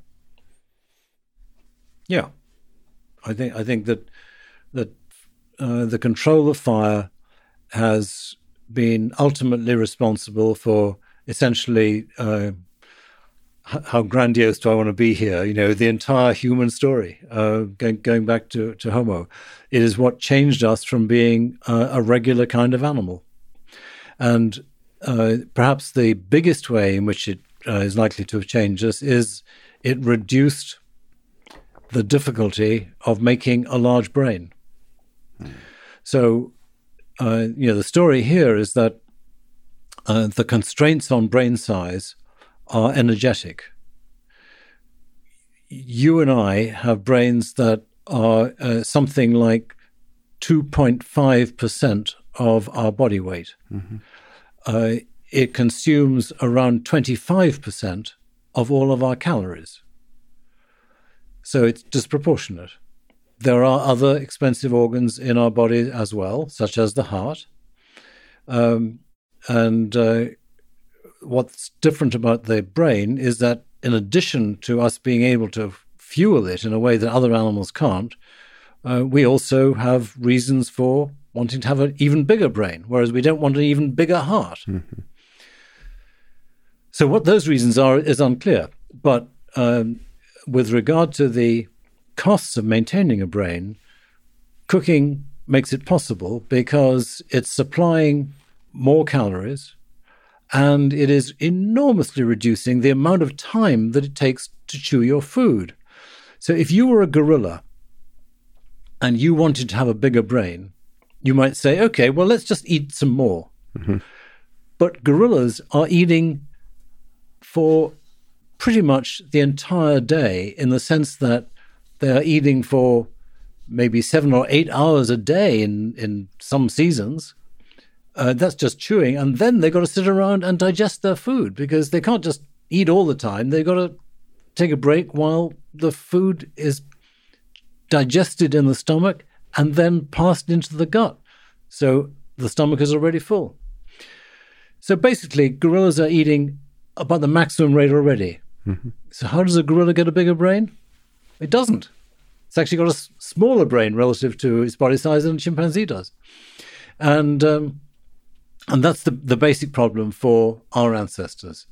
Then you come along and cook, and all of a sudden you can get an increased amount of energy from your food. You are spending much less energy on digesting your food. There are 25 bodily processes or more that are involved in digesting your food, mm-hmm. making the acid that takes the proteins apart, maintaining the brush border where the molecules are taken across the gut wall, and so on. Mm-hmm. That all costs. It costs you to digest your food. It costs less if you cook your food. So you get a net gain in the amount of energy. And you are reducing the amount of time in our case of our ancestors, probably around 50% of the day chewing, to nowadays 1 hour a day chewing. Mm-hmm. So all of a sudden you've got hours a day in which to do other things and to use those brains that you've now enabled to grow. So with Homo erectus, you start the process of getting a bigger brain, and famously, throughout the whole period of the evolution of the genus Homo, you have a steadily increasing size of brain mm-hmm. until right at the end when it actually gets smaller, but that's a different story. Which end is this? Which, are we talking about Homo sapiens? Yeah, with Homo sapiens, you get a smaller brain from... people haven't got it exactly down, but at least 30,000 years ago, it starts declining. Hmm. And so the fascinating thing about that is that all domesticated animals have smaller brains than their wild ancestors. Mm-hmm. And domestication is intricately connected to this brain size, you think? Exactly. So I think what we're seeing in humans is that same manifestation. And then the fascinating question is why. And the only point I would want to make about this is that there is no evidence that in the small brain domesticates, they're losing, say, an average about 15% of brain size. Mm-hmm. In those small brain domesticates compared to their wild ancestors, there's no indication of a loss of cognitive ability. Mm. So I think what's going on is that it's a younger brain. It's a more pedomorphic brain, looking like the juveniles of the ancestor. But just as our kids are very smart and can learn amazing things compared to adults, all they lack is wisdom and maturity. But they, in terms of sheer cognitive ability, yes. They got it.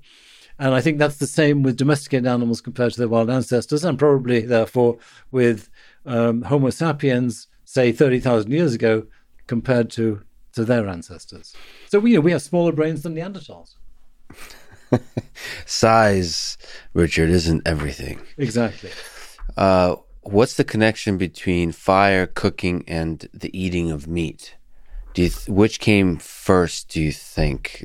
Humans starting to enjoy the eating of meat, or the invention of fire and the use of fire for cooking? I think that fire increased the using of meat, but the fact that chimpanzees really like to hunt and kill meat, as do bonobos, certainly puts us in... So those two species have a common ancestor with us going 6-7 million years ago, and it was from that common ancestor that you get the Australopithecine line. Mm-hmm. It's very likely, therefore, Australopithecines were eating meat when they could get it, which wouldn't be very often because they wouldn't be very good sprinters.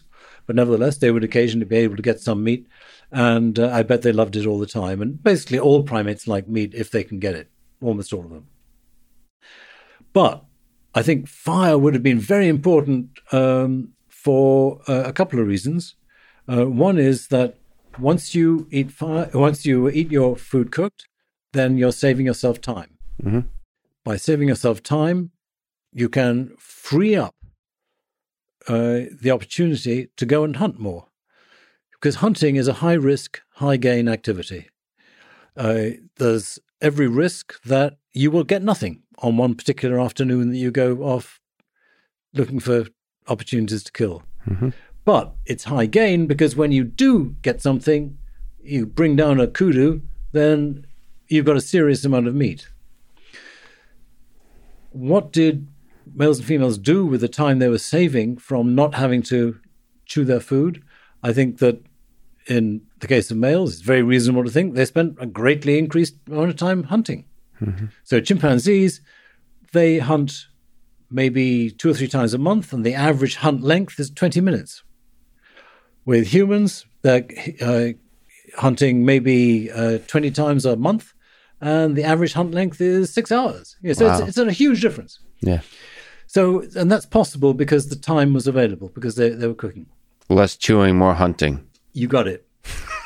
The other thing is that the meat is so much nicer.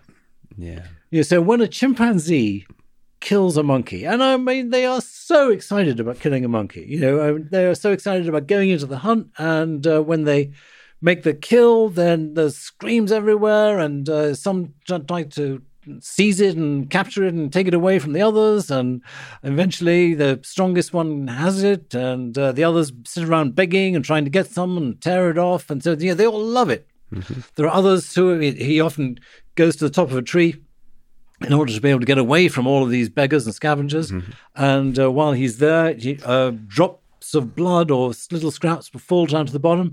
And the junior members of society, you know, the females and young and that sort of thing, they are racing through to find a particular leaf that's got a drop of blood on it so they can lick it. I mean, they love it. But yes, it takes them a lot of time to chew it. I mean, it's the same thing as for cooked food in general. So they are getting meat very slowly into their bodies. And there sometimes comes a time when they just say, I've had enough of this, I need real food. And they'll drop the meat and go off and eat fruit again, because they can get fruit into their bodies so much faster than they can get meat. So once they're cooking, that problem is solved. And they can eat the meat so just much more readily. So I think that meat eating would become important for 2 reasons with cooking. So the key, not to oversimplify, but the key moments in human history are with the Homo erectus, the discovery of fire and the use of fire for cooking, and then with Homo sapiens, the beta males killing off the alpha males so that the cooperation can exist, and cooperation leads to communication and language and ideas, the sharing of ideas, that kind of thing. Well, yes, the only thing I would modify on that is that you have to ask, how is it that the beta males were able to kill the alpha male? Right. And we now know that although chimpanzees do kill males within their own group sometimes, it's not a process of killing the alpha male. It's taking advantage of opportunity when some male gets into a bad position, but it's not a systematic ability to kill the alpha male. Mm-hmm. And you can see why, you know, because they don't have language. And without language, it's very difficult to know how confident you can be of the support of others against a particular individual within your own group. Yes. When you're attacking someone from another group, that problem is solved. You know, we all hate the, yes, you know, those guys. But the alpha male has got alliances within his group. Some of those allies might be willing to turn against him. Some of them might be harboring deep feelings of resentment. But how does anyone else know that? So in other words, I think that you have to have some kind of language that is pretty good to solve the problems of gaining confidence that 5 of you say, you know, or some number, can trust each other in this final attack. And, you know, even nowadays, it's difficult. You know, yeah, when... I mean, you mentioned Stalin. It's like, why was everybody terrified? Any dictator that takes control. Why is all of us as individuals terrified when you know there's millions of us? That's right. And so like that, we lack the language because our basic psychology of fear overtakes us. Like, who can we talk to? Who can we talk to and not get killed ourselves? Exactly. That's right. But do you have this intuition that some kind of language was developing along with this process of beta males taking over? Yes. I mean, once you have sufficient language to be able to have the beta males conspiring to kill the alpha male, then you have selection in favor of cooperation and tolerance, as we spoke about. And at that point, there will be increased ability to communicate, and the language will get richer and better and better. So yes, absolutely. Positive feedback loop once you get the situation started. Can you maybe comment on the full complexity and richness of the human mind through this process? We've been casually saying cooking, fire, and beta males leading to cooperation, but how does the beauty of the human mind emerge from all of this? Is there other further steps we need to understand, or is it as simple as this language emerging from taking over the alpha male and the cooperation? Or am I also over-romanticizing how amazing the human mind is? Is it just like one small step in a long journey of evolution? Well, if the beauty of the human mind is the ability of us all to be creative, mm-hmm. To explore. That's one kind of beauty. Another kind of beauty is the empathy that we can show. And we think of that as beautiful because it is a kind of rare and special ability compared to the sort of ordinary selfishness that can commonly predominate. You know. Mm-hmm. I suppose we have to think of different sources for those two types. Mm-hmm. I suppose a general answer is that there has been selection in favor of bigger brains, which probably in general has been associated with increasing cognitive ability.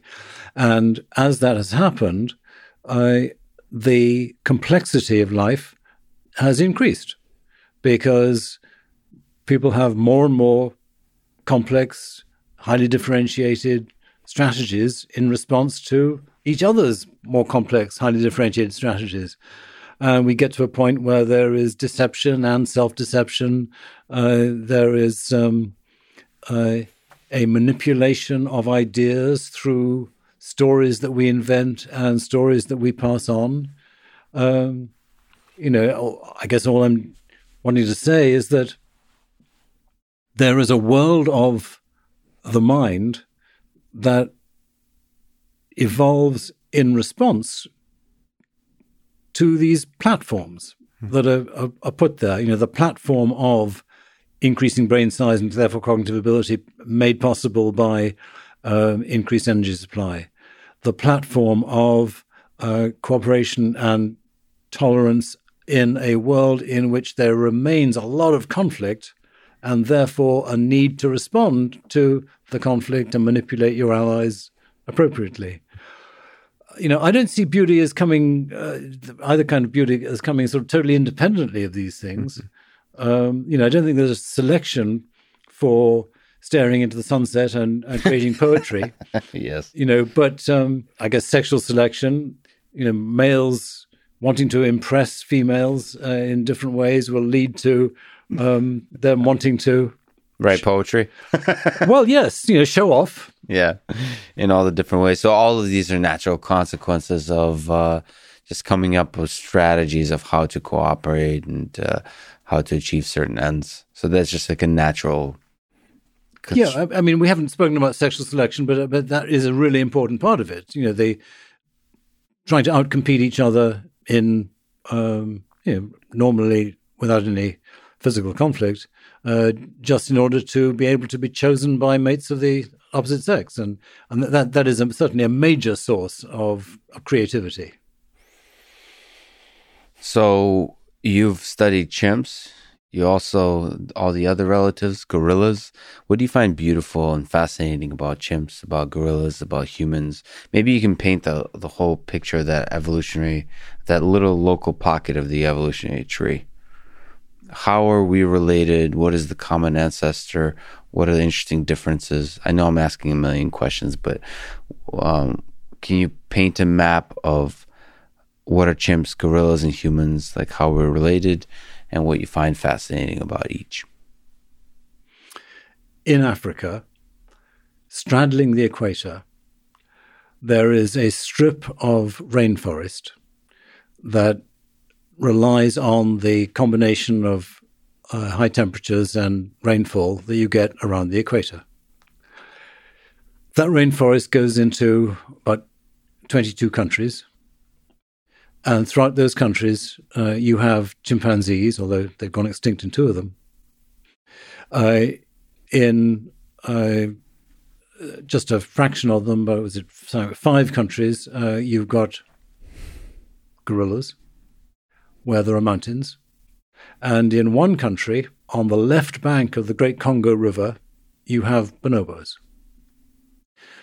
So in the African forest, you've got these 3 African apes, the only African apes, all of which are very similar in much of their way of life. They walk on their knuckles through the forest, looking for fruit trees and eating herbs when they can't find fruits.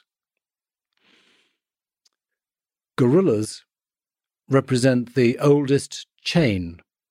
So about 10 million years ago, maybe as recently as 8 million years ago, the ancestor of gorillas broke off from the ancestor leading to chimps and bonobos and humans.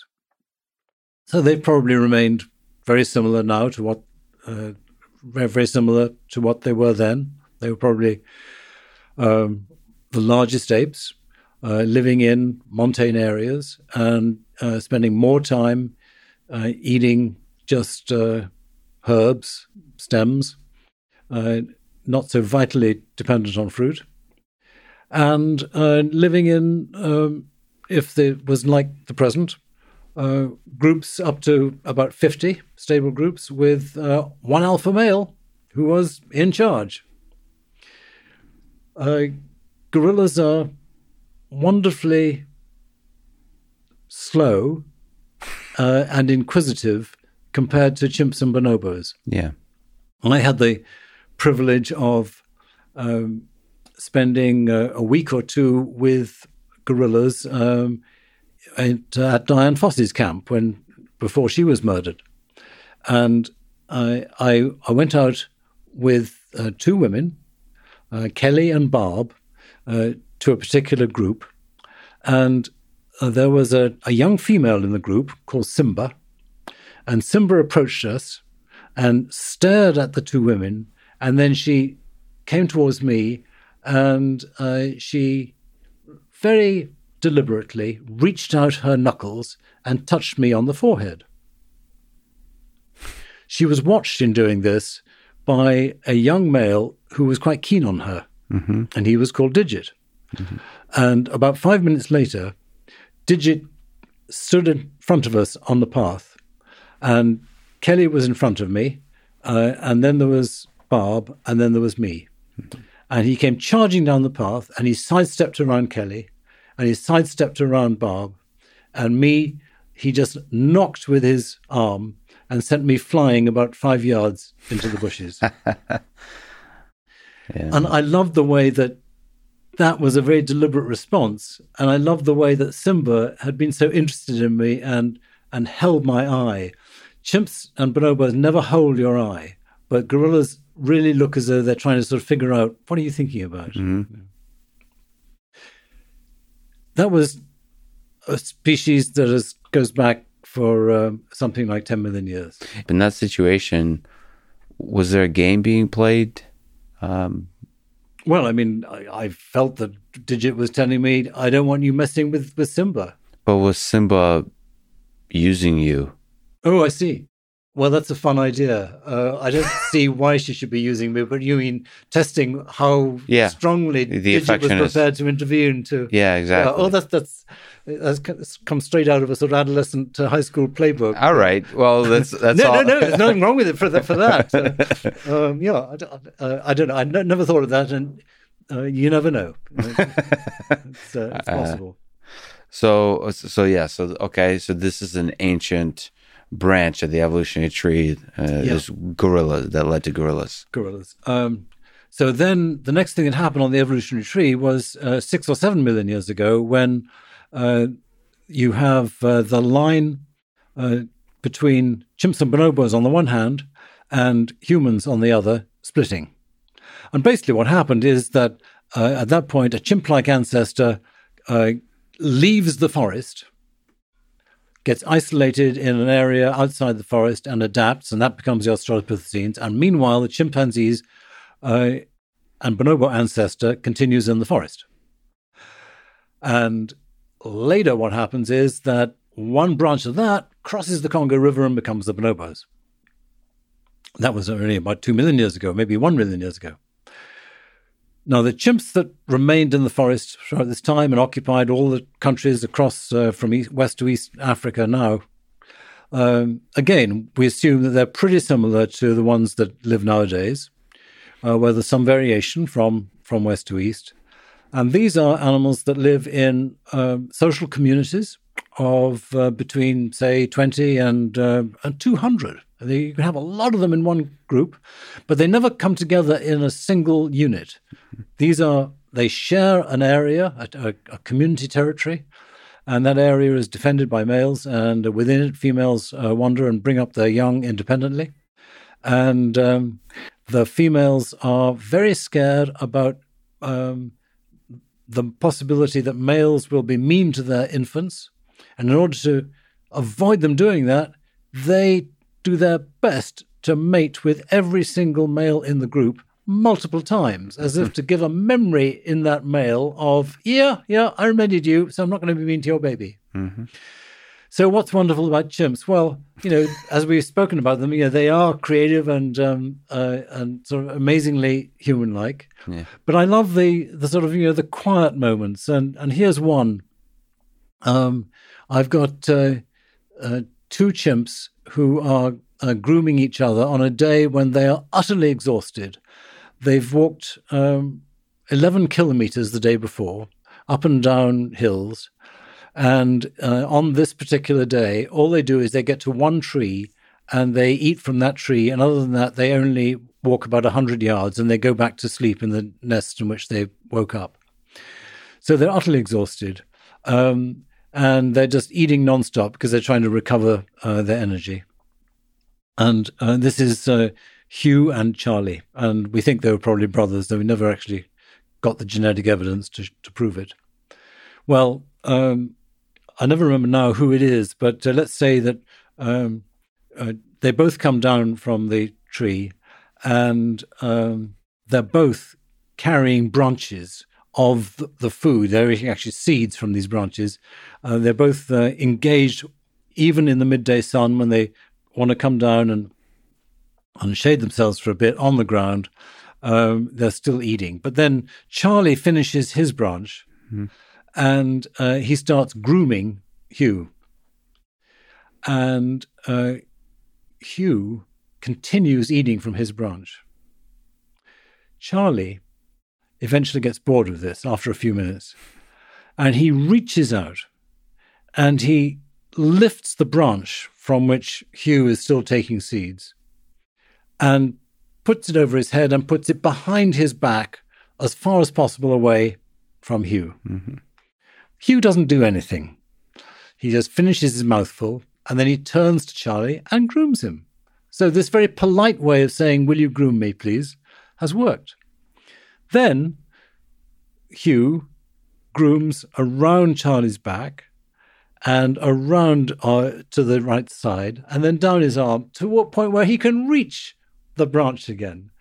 And then he picks up the branch and continues nonchalantly. Right. Yeah. So in other words, you know, they a very sort of simple little strategy, yeah, but it just shows the courtesy with which they can treat each other. Mm-hmm.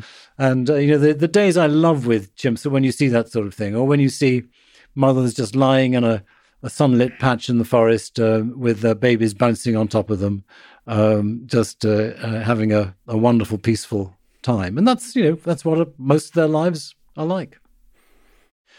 So chimpanzees are the species that kind of unites the rest of the apes, because a gorilla is in many ways just a big version of a chimpanzee. If you can sort of engineer a chimpanzee in your mind to be bigger, it basically turns into a gorilla. Mm.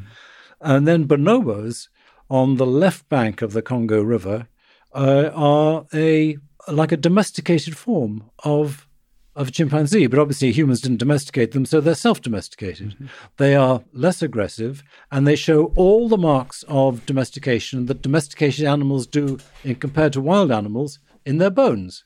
Mm-hmm. So they have reduced differences between males and females, in which the males are more like females. They have smaller brains, they have shorter faces, smaller teeth, and smaller bodies. All the things that domesticated animals show. And bonobos live in this environment in a strikingly peaceful way compared to the chimpanzees. There's no indication that they will have these aggressive kills, and enough data now to show that there's a statistical difference in the frequency with which it would happen. And bonobos are famously erotic.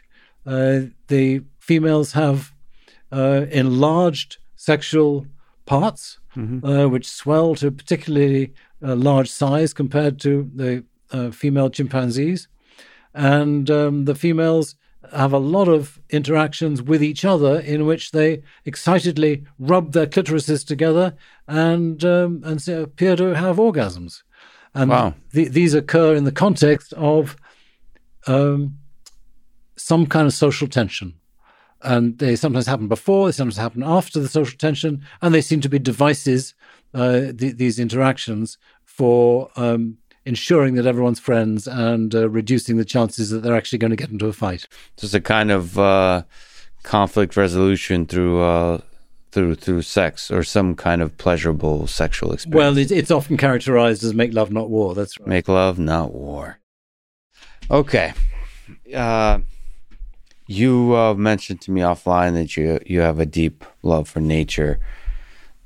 If we look at the world today, how can we ensure that the beautiful parts of nature remain a big part of our lives as human beings, in the way we think about it, in the way we also keep it around, preserve it?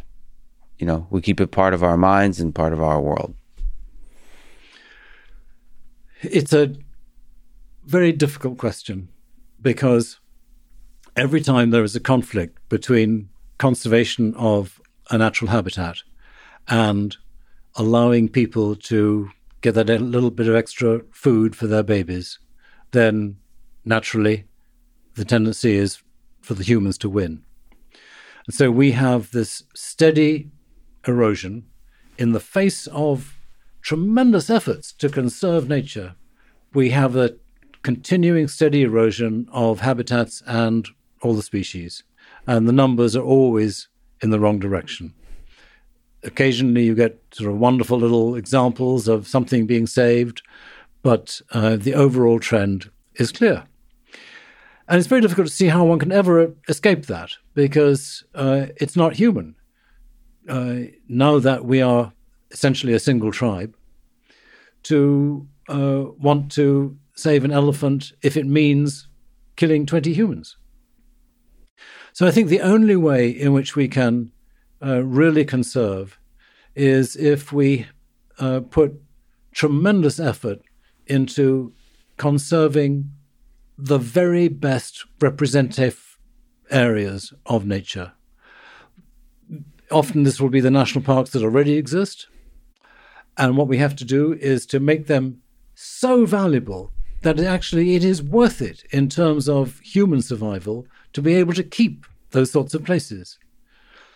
And, you know, that's the attitude that my colleagues and I have taken in Uganda, where we want to keep the Kibale National Park alive, which has got the largest population of chimpanzees in Uganda, and it's got elephants and wonderful birds and wonderful butterflies and wonderful plants and so on, and visitors, and lots of visitors. It may be that we're going to have huge increases in the amount of charges that you pay for ecotourism, and you need to make sure that ecotourism is done right.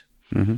In other places, you will keep nature there because it's useful for maintaining the climate, bringing rain.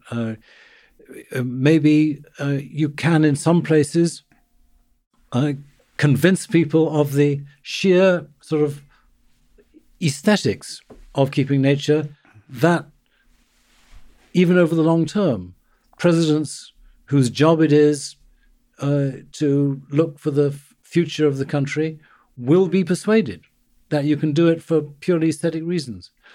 But overall, what is required is for people in the rich countries to do much more investment than they have so far in maintaining both the natural places in their own countries and in the tropics. And if you look at Africa, the population trends are that Nigeria may become the most populous country in the world, I think, within a century. Mm-hmm. The future of African habitats, it's clear what's going to happen in general. There's going to be a huge conversion towards agricultural land. I heard Ed Wilson speak years ago about the prospect of the entire globe being turned into a single human feedlot. It's going to take a lot to avoid that. He is out there calling for half the earth to be devoted to nature. It's incredibly ambitious and incredibly optimistic. But unless you have really exciting goals, probably nothing will be achieved. Yeah, there's something to me, like when I visit New York and I see Central Park, and then somehow constructed a situation where you preserve this park in the middle, probably some of the most expensive land in the world.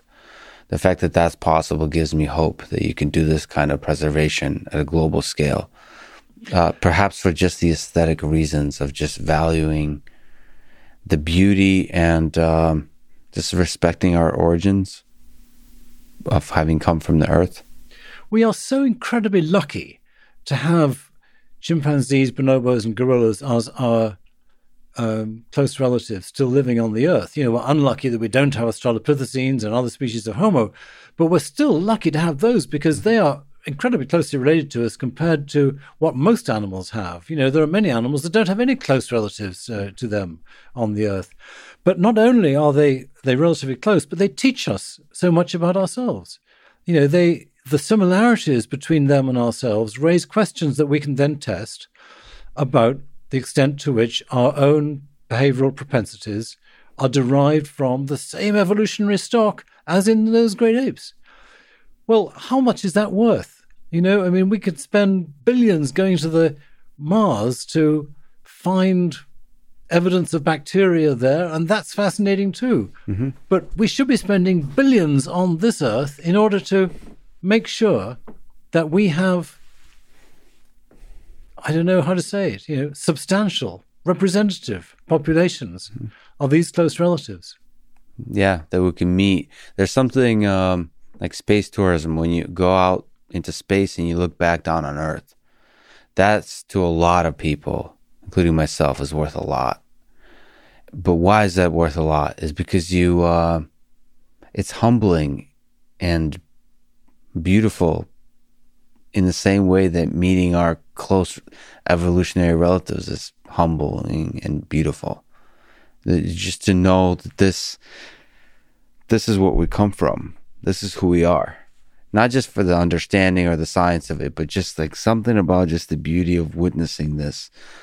And it's both humbling and empowering that this place is fragile and we're damn lucky to be here. Yes. And unfortunately, the problems are incredibly difficult to solve, and there is no one solver. You know, it has to happen from a network of potentially cooperating people. But I mean, you're so right about it being daunting to think about what it looks like from space. And I love the view that Hermann Muller expressed of being able to go out from space. And he said the whole of life would look like a kind of rust on the planet. Yeah, so the aliens were to visit, I'm not sure they would notice the life. They would probably notice the trees or ocean. It's a kind of rust. But let me ask the big, ridiculous philosophical question. What is the meaning of this rust? What do you think is the meaning of life on Earth? What is the meaning of our human intelligent life? Well, I think it's very clear that we have an evolutionary story that is only getting challenged around the edges. You know, we have a very clear understanding of the evolution of life.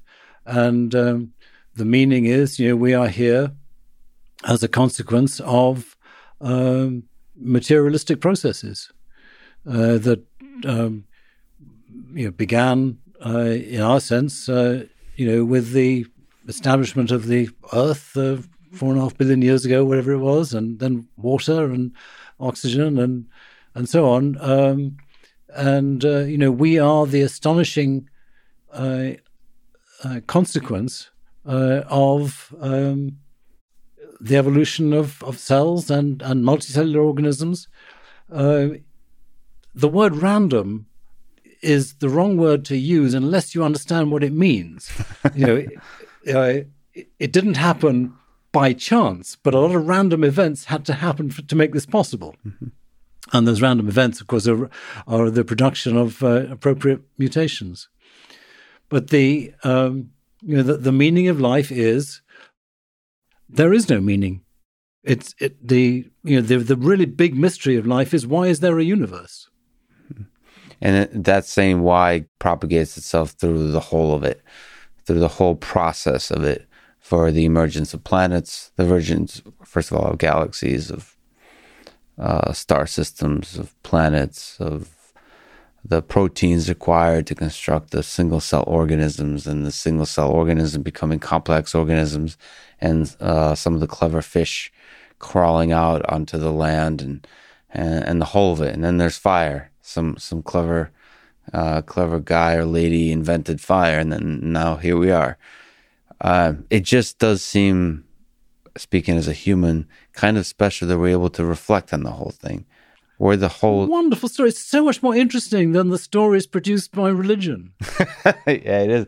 It is beautiful, but it just seems special that us humans are able to write religions and construct stories. Yeah, and also do science. That seems kind of amazing. It seems like the universe is such that it creates beings like us that are able to investigate it, and that's why there's this longing for why. That's just that's such a beautiful little pocket of complexity created by the universe.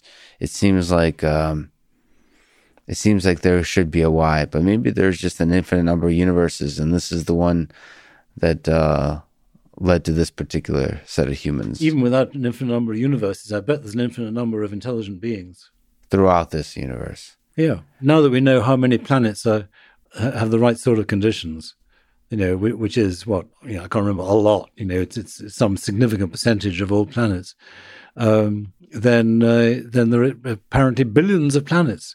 And there's things happen so quickly on Earth. You know, once you got water, then you got life. And it did not take long for life to evolve in the big scheme of things. And if you look out there, say there's a nearly infinite number of intelligent civilizations.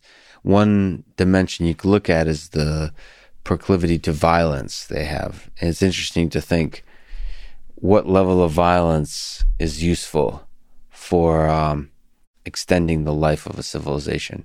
So we have a particular set of violence in our history. maybe being too peaceful is a problem in the early days. Maybe being too violent, quite obviously, is a problem. So you look at viruses. What kind of viruses on Earth propagate and succeed? If you're too deadly, that's a big problem. If you're not deadly enough, that's also a problem. So, so that is a fascinating exploration of... I don't see any evidence. I don't see where you're coming from when you say that being too peaceful is a problem. Well, because... So I'll say it this way. Death is a way to get rid of suboptimal solutions. So violence... But there's lots of ways to die without violence. Right. To me, death in itself is violence. And you can... I mean, a lot of people that talk about, for example, longevity and disease and all that kind of stuff, they see death is a... This is the way they talk about it, and it's interesting to philosophically think of it that way. It's just, death is, it's like mass murder that's happening. And it's like people that try to, from a biological perspective, help extend life, they see that you're helping the biggest atrocity in the history of human civilization, from their perspective, is not allocating all our resources to solving death. Right? Because death is a kind of violence. It is a kind of murder that we're allowing to be committed on us by nature. And so the flip side of that is death makes way for new life, for new ideas. And so that... Yes, but that's got nothing to do with peace versus war. You know, I mean, you have animals that are very, very peaceful, but they evolve just in the same way as other animals do. They just don't do it with death caused by violence. And violent death is premature death, surely. I mean, you know, I don't mind about people dying. You know, what I mind about is people dying in their youth, middle prematurely. Age. But exactly. Some people would say all death is premature. It certainly feels that way. It's died too soon. Anyone who's ever died too soon. Yeah, well, I mean, if we can become like sequoias, you know, and live for hundreds of years or thousands of years, that would be great. Do you ponder your own mortality? Are you afraid of death? I don't think I'm afraid of it. You know, I'm reconciled to the fact it's going to happen. I just feel frustrated because I enjoy life, you know, and I don't want to leave the party. Yeah, it's kind of a fun party. I don't want to leave the party either. So however we got here, we made one heck of an awesome party. And you're right. Having a party with a little bit less violence in it is an even more fun party. Richard, I'm deeply honored that you spent time with me today. Your work is amazing. It includes some of the deepest thinking about our human history and the nature of human civilization. So again... Thank you so much for talking today. It's an honor. Oh, thanks for your great questions. It's a really fun conversation. Thanks for listening to this conversation with Richard Wrangham. To support this podcast, please check out our sponsors in the description. And now, let me leave you with some words from Jane Goodall. The greatest danger to our future is apathy. Thank you for listening and hope to see you next time.